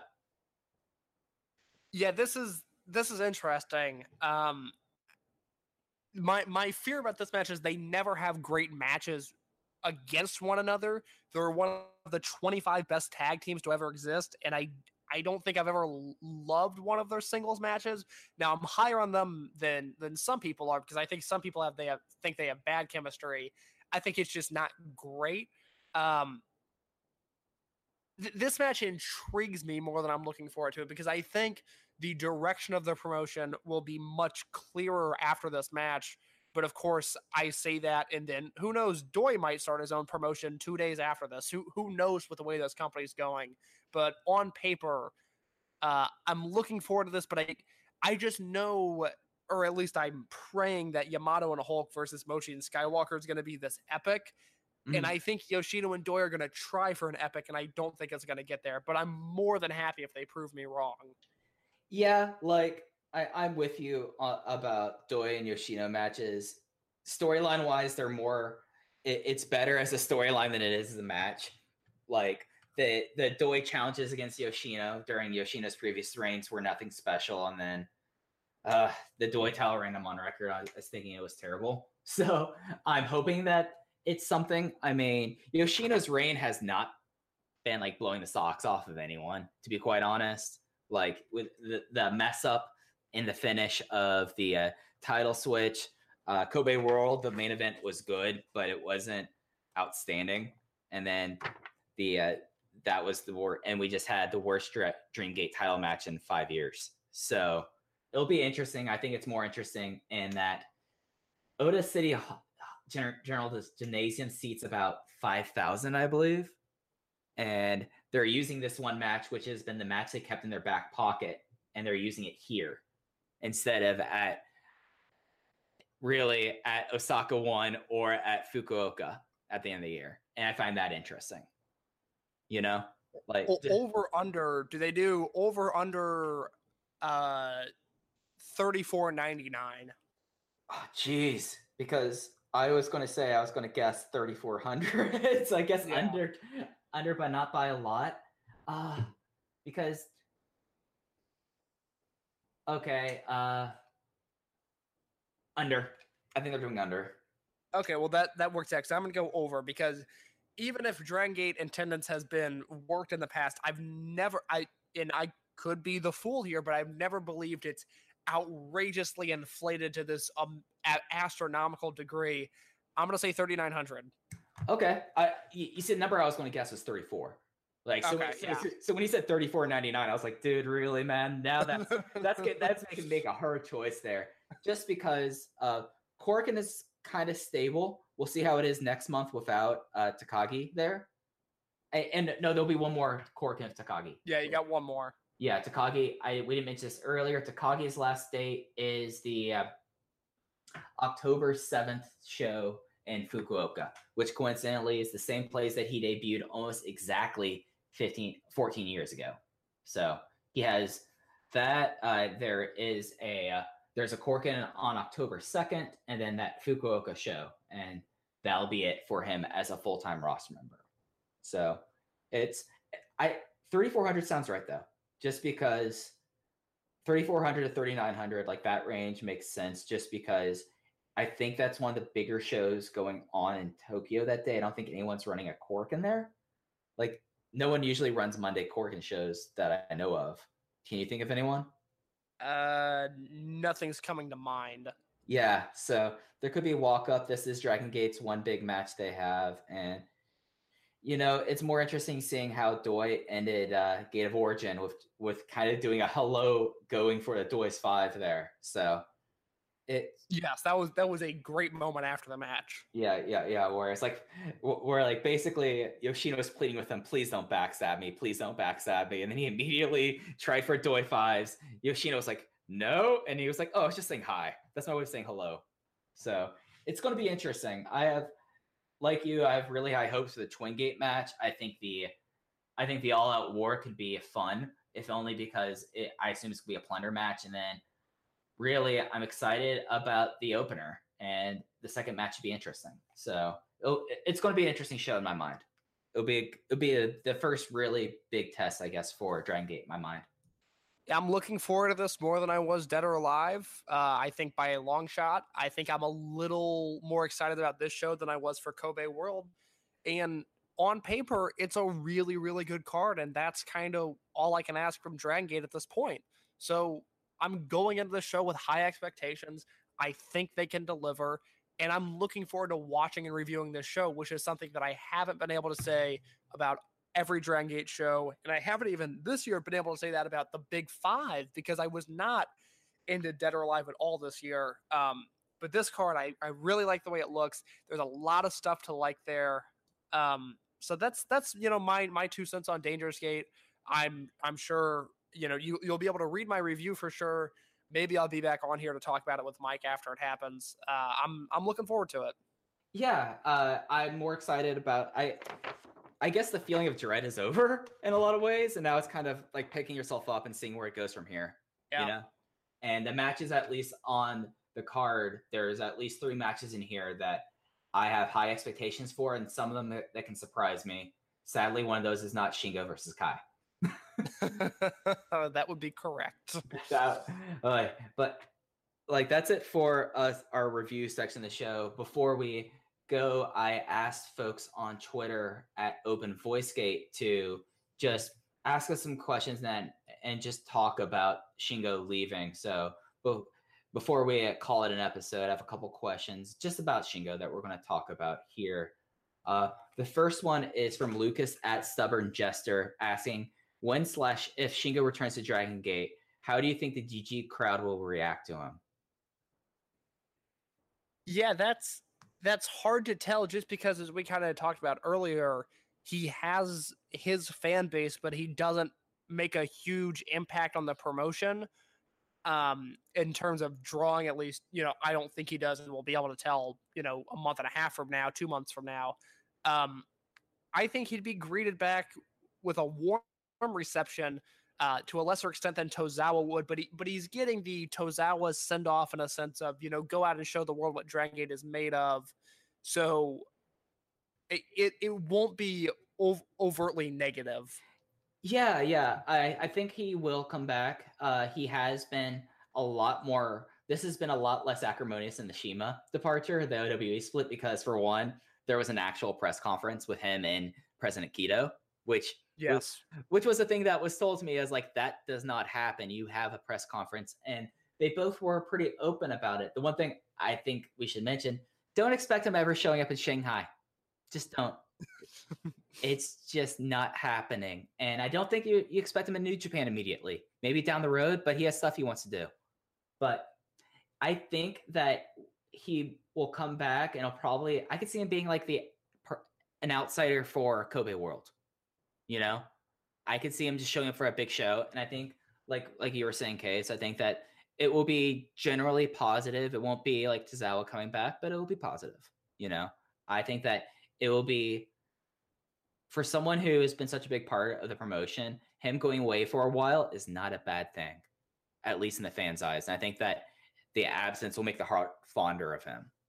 You no, know? I I just I think, and it's not his fault, but he is holding a rock solid ceiling over Shimizu and and to an extent Ben K. Um, and a lot of these young guys that I just don't think this generation is ready for a final boss of Shingo Takagi now, and I just don't see it in some of these guys that they'd ever be, you know, at a level where it would even make sense to compete against him in a in a serious manner. But I think Shimizu's the one guy that can really benefit from Takagi leaving, which is funny because his career as Big R Shimizu, when he changed his character and became Big R, started with Shingo clotheslining his head off and into about the sixth row. Shingo hit him so hard with a pumping bomber. And I always thought we'd see Shimizu, you know, lift Shingo up, give him a shot put slam, and win his first Open the Dreamgate Championship that way, or at least on the road to a Dreamgate Championship. And we're not going to get that, but I think that's okay. And I can live without that story being told because there's just something about Shingo that he's just, he's bigger than this current roster from a from an aura perspective from the dynamic he brings to the table and this is a reset for the promotion this is i think it's fair to say it's similar to Noah in the mid 2000s, where it's hard for Kenta and Marufuji and Morishima to become stars when they're headlining still with Misawa and Kobashi and Kensuke Sasaki. So this is a good reset for the promotion, and I don't fear the stability of the company without Shingo Takagi. Yeah, I completely agree with you on that. I think that this is I think this is a, as I wrote in the article, I think this is a good thing in some ways and bad thing in other ways. I think that him coming back down the road will be better. All right. The next one, we had a couple questions in this one, but it's from Dahame Mane. I think I pronounced that right. At the highlight. And it's favorite Shingo, Shingo's best match, favorite Shingo opponent. And then they say, in my opinion, I could see him taking a break from Dragon Gate for several months and then come back and having a second modus schedule. And then parentheses, DG is but he wrestles way more outside. So, first, what is your favorite kind of character that Shingo portrayed in his career? Oh, the the start of VerserK when he was taking on all the old guys was at the time the best thing in wrestling, and I think will go down as some of the best. The the August through December 2015 Shingo run will go down as one of the greatest stretches of matches ever. And that first Dreamgate run, which ends in February with Susumu upsetting him, um, has to be in the running for one of the best Dreamgate runs of all time. Yeah, and I think coincidentally that was also a time of really heightened interest in the promotion as well, just because how strong he was. Going back on my theory that Dragon Gate's stronger when they have a good heel unit, and that was a the first like pure heel unit since early Mad Blankey. So I think that uh, that would be mine. Another one that I really liked is as weird as he was in Monster Express. I really loved his tag team with Tozawa. Up Oh, in- it was, it was great. I never understood the hate for Shingo on Monster Express. Yeah, yeah. I mean, he stuck out as a sore thumb just because of it, but just because like the other people in that unit. But I love that tag team. Like up until really Yamadoi, it was my favorite tag team in Dragon Gate history. Like I feel like the matches there and going on to like fit his best matches, the match against against T Hawk and Eita at Kobe World 2014. Like that was probably his best multi-man match in my mind. That's a that's a safe bet. Yeah. Uh, what other matches do you think uh, would rank up there as your as we think are Shingo's best matches? The the, the first one I've got to go to is Shingo versus Mochizuki from uh, November first, two thousand fifteen. Which, as I've said on the show and I've tweeted about and I've wrote about, I think is one of the ten greatest professional wrestling matches of all time. Um, I it angers me to this day that Dave Meltzer waxed poetically about this match in the Wrestling Observer newsletter. Said it was that Mochizuki's performance was better than any singular Shawn Michaels performance of all time, and then he didn't give it a star rating, which just drives me insane for some reason. Because all he had, he- we know it's a five star match. All you got to do is just tack on those five uh, asterisks, and and the Western perception of Dragon Gate would have completely changed. Oh, Uh, absolutely. So so that match is up there. Um God, there's just there's been so many good ones. I mean, I'm looking through his cage match right now. Uh Tozawa and Shingo versus Mochi Fujii from Dead or Alive 2014. Um, his DG USA run, which we talked about for a little bit. Uh, there's the, the now infamous Bryan Danielson Shingo Takagi match from 2010. There's um, Dragon Kid and Shingo versus Speed Muscle from November 2009 um, is a super underappreciated DG USA match. That match is like 1000% a go go from the opening bell, and it just continues to go as hard. You know, they all four continue to go as hard as they can for like 20 minutes.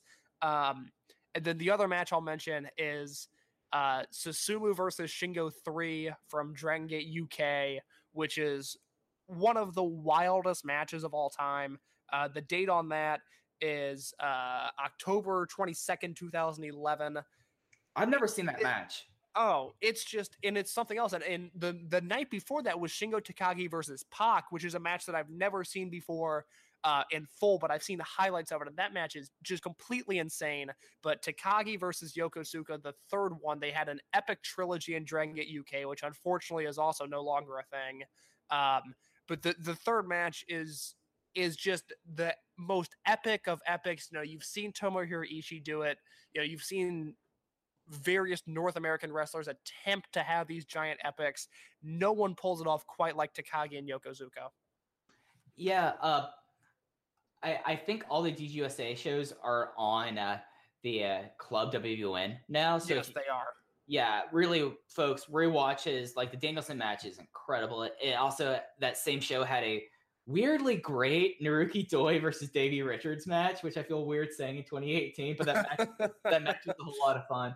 Uh, and it was in, it was in like the Fox Theater in Chicago, which is I mean it's 2009, so the production values are are terrible because Gabe does not know production, but it's worth watching. Uh, other matches like talking about that his heel early VerserK run the match that you've not mentioned that I always bring up as probably his best, probably the best singles match of his opponent's career is him versus CIMA at Final Gate 2015. Like that was a match that is going down now as she, I believe that CIMA's last Dreamgate challenge, which is kind of apropos of a lot of things. But that match was really, really incredible. Imagine- okay, hold, hold hold on one second because I I wasn't gonna get into this because I know we're going a little long, but you've yeah. brought up this match, so I, you knew I was, you knew I was as soon as we, yes, I I think we at least we have to mention the fact that Shingo is 120% not going to Shanghai because supposedly a unnamed man, possibly CIMA, possibly not, but probably CIMA, uh, told him that if Shingo has a hand in developing the younger generation of wrestlers or the next generation of wrestlers, or the future of the company, that the promotion will crumble. Yep. So, it, you know, it's just there is so much behind the scenes that I just I wish. well, I was gonna say the Rob Feinstein of Japan. I don't want to meet the Rob Feinstein of Japan. Oh God, no. But but I I would love to just be a fly on the wall and find out what the hell is going on in Kobe.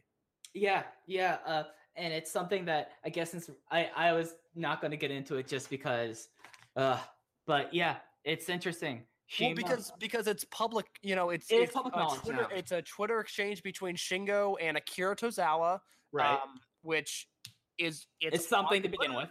It's yes. yes, that's something to begin with. But look, it's it's out there and it's just something to keep in mind that I think if CIMA walked through the Dragon Gate curtain again and returned in a Korakuen Hall, I it would be I mean people would faint or whatever because I just don't see it happening. But and a lot of that is you know his own doing. His it's unbelievable. Yeah. I, I just when, when I saw that it blew my mind. So and for those two to go out and have that match, which is you know we've discussed it that CIMA doesn't have a lot of great singles matches. It's his last Dreamgate defense. It's probably his greatest singles match of all time. Yeah, yeah, and it's just like the way that when he was going through that run of going against the older generation guys in that stretch was just incredible because there was that there was the uh, wasn't there a uh, there was a gamma match that got thrown out, but there was yes, there's a gamma match that got thrown out. Yeah, but like that was even like that was a for gamma. I mean, that was a great gamma match for gamma, and but like yeah, that kind of fun. Yeah, but like CIMA, that was incredible. Like, and then yeah, no, and it's interesting. Uh, without w- without getting myself into too much trouble, it's interesting that it's those two people who are that open about CIMA. Yes, one, and you know, it was yes. Yes. Yeah. I'm just gonna put it that way. I mean, there's a lot of stuff that, you know, CIMA's a guy with his warts and all, and I think that's the best way to put it. And another match of his that wasn't during his t- title reign, he lost this match, which I think is a bet another best singles match of someone's career. Him versus Hulk at the, at Final Gate 2014. Oh, unbelievable! Hulk's the, of the, the last truly great BB Hulk match we will ever see it. And he could go out and kill it two weeks from now in the Twin Gate match, but it's it's a different level of we that was the the definitive end of a chapter of BB Hulk's career that match. Yeah, no, and when I started doing uh, inside the gate, that was the match. I was like, okay, I'm gonna get up and watch and talk about this match just because it was so incredible. BB Hulk pretty much gave his body for that match and I, I remember did too. Live, watching it live, there was a concern among the few people that were watching it at the time. I believe Milo was watching it live, and then I know for sure Alan uh, Counihan was watching it live because Alan was gravely concerned for the health of BB Hulk in a way that you just don't like. Yeah. I, I the fact that I remember it four years later of Alan tweeting about it says all you need to know of like, oh, like Hulk is in really bad shape in this match, and he he literally gave it all. It was it was mm-hmm. incredible. Mm-hmm. Yeah, and he's never been the same since. No. And yeah, and I think that's we've kind of talked about it, but I think his best opponents, Mochizuki, Hulk, CIMA. I think that his best tag team partner, even though he had a couple, like he like he's been attached to hip by Yoshida, but his best tag team partner was Tozawa. Uh, what do you think his best opponents were?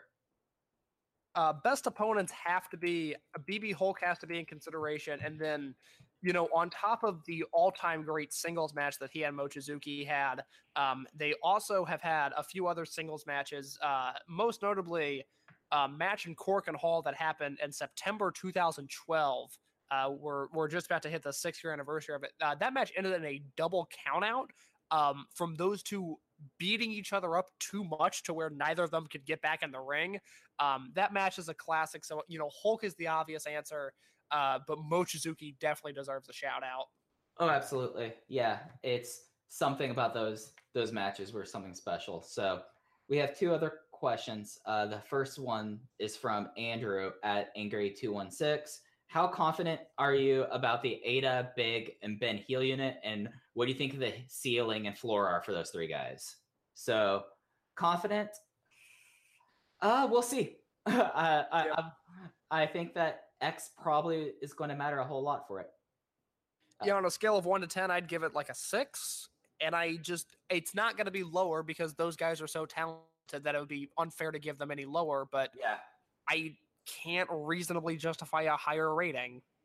Yeah, I'd, I'd say I'd say five, just because I think it's really dependent on who this X is, and if they are really going to get outsiders, I think that's going to matter. Yeah. So, uh, ceiling and floor of Eita, Big, and Ben. I think all their ceilings are as Dream possible Dreamgate champions. I think Ben's the only one I could say is a future ace. Uh, what do you think about what? What do you think their ceilings are? I think we're looking at Eita ceiling right now. I his time has passed. I just unless something, you know, if the colors change and we see another new Eita, maybe. But I think we're looking at at the rest of his career, which is which is a wasted talent. It is frustrating to say that. Um, Shimizu, I think, can have a tear jerking moment uh, by winning a Dreamgate eventually as a babyface. I mean, I really think there is not, as the leader of a promotion, but no, not as an ace, but there is a, a moment of Big R Shimizu winning the Dreamgate title that I think needs to happen at some point, and I think will happen. And yeah, Ben K is a future ace, um, and I I feel pretty confident about that. Yeah, of the three, I think the uh, most likely thing to happen is Ben K. I think Eita, me saying that he could be Dreamgate champion. I mean, look at that former the list of Dreamgate champions. There's a lot of people on that list that if you aren't well versed in Dragon System history, you kind of scratch your head at. So I could see that happening. But yeah, I don't know if I kind of agree with you about Big as a uh, as a heel. I think he, he really has a face as this. And Floor, uh, Ben just doesn't pan out on the top. Really, he's gonna get a shot. Eita, I think this is kind of his floor. To be Yeah, th- honest, th- it's just it's A- just A- Eita is where he is. Eita is look, where look he is. there's a reason T Hawk was brought to Shanghai and not Eita. That's just how it is. Yep. I mean, there's a reason that I mean T-Hawk was gonna go anyways. There's a reason that Lindaman went. Yeah. Yeah. And Big Big R Shimizu, it's hard to tell what his floor kind of is because he's already achieved a whole lot. I mean, I don't think he could be a heel leader. I think that's his floor. That I- not with the way he's currently presented. No way. Yeah. Yeah. All right. So our last question is from Lucas again at Stubborn Jester. What are the chances of Doi winning at Dangerous Gate? 50-50. I think it's 70-30. I think Doi's winning. Wow. I just think that they had Yoshino to get through the in- initial humps, and I think that Doi is the person that they need to go with. Of course, they didn't pull the trigger on him at the right time, as John often said, but I think that it's Yoshino's reign has seen, has served his purpose in my mind. I don't think I don't see anyone else coming up ahead for a challenge that I'm necessarily excited about. I don't really want to see a big Shimizu versus Yoshino challenge. Ben K versus Yoshino would be interesting, but I don't think this is the time for it. I think you build that up. So I think this is the logical endpoint for him, at least in my mind. Well, that's that's the alternative. Is if you don't change the title now, it has to be Shimizu or Ben K at Final Gate, and Shimizu or Ben K has to win at Final Gate because we've seen uh, Antias maximum tension throughout the entire year, and you know Yoshino beat Takagi, now he beat Yoshida. It Mhm. would make sense if one of the new guys were going to challenge him at Final Gate. Um, and I'd be okay with that story. I'd also be okay with Doi winning and trying something new. I, I'm going into this match, at least as of now. Uh, I, I don't have a super hot take. I'm pretty indifferent on who wins, um, as long as it's not another situation of Dragon Gate is okay today, but what about tomorrow? Which is how I felt after most Korakuen Halls for the past 18 months of this worked for now, but I'm not really seeing a direction from here. Um, and I hope that Dangerous Gate uh, silences that critic of me. Yeah, and I think that's I think that's a good point about this. Is are they? This is the moment for them to, to uh, plan for tomorrow, and I think that's probably about a good place for us to wrap this up. We've gone. We, we always talk about trying to keep this like under two hours, but I look at my clock and it's already it's already been two hours and twenty minutes. So, Case, I'd like to thank you again, dude, for coming on. Before you go, what all do you have to plug? Um, just the the usual. I you know I review every Korakuen Hall show and and big event for Dragon Gate, and you know I just passed my third year of doing. I had 95% of those. You know, I've missed a few Korakuen Halls here and there just because of other commitments. I, I haven't had time to get to them. Um, but if if you're reading my reviews or you've stopped reading my reviews and you've made it thus far in the podcast, let me know if you if you'd like to see anything incorporated into the reviews. Um, I'm at a point where I'm certainly not bored doing them. It's it's you know, Dragon Gate is a lot of things right now. It is not boring. Um, but if you have any ideas, you know, shoot me a DM, shoot me a tweet, you know, get in contact with me somehow because I'm I'm interested in at least the idea of kind of changing up my reviews. Uh, but please continue to to read those, support Voices of Wrestling, support the Voices of Wrestling Patreon. Um, and if you see me at an AAW show, you know, handshakes, you know, feel free to give them to me. I'd be more than happy to to meet some other Dragon Gate fans.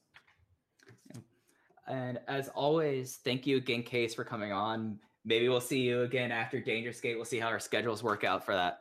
Yeah, I'd love to be back on. Yep. And thank and for for both of us here, thank you for listening. Please subscribe to us at the podcast app or iTunes or whatever crazy way you listen to podcasts today, and listen to the entire Voices of Wrestling podcast network, including the flagship, Everything Evolves, Wrestling Omakase, and all the great programming they have there. We are at Twitter at Open VoiceGate. Feel free to send me a tweet, and I'll try to respond back. If you have anything you'd like to hear on the show, anything that you're interested in, pl- feel free to send things my way. And for ne- until next time, thank you all for listening.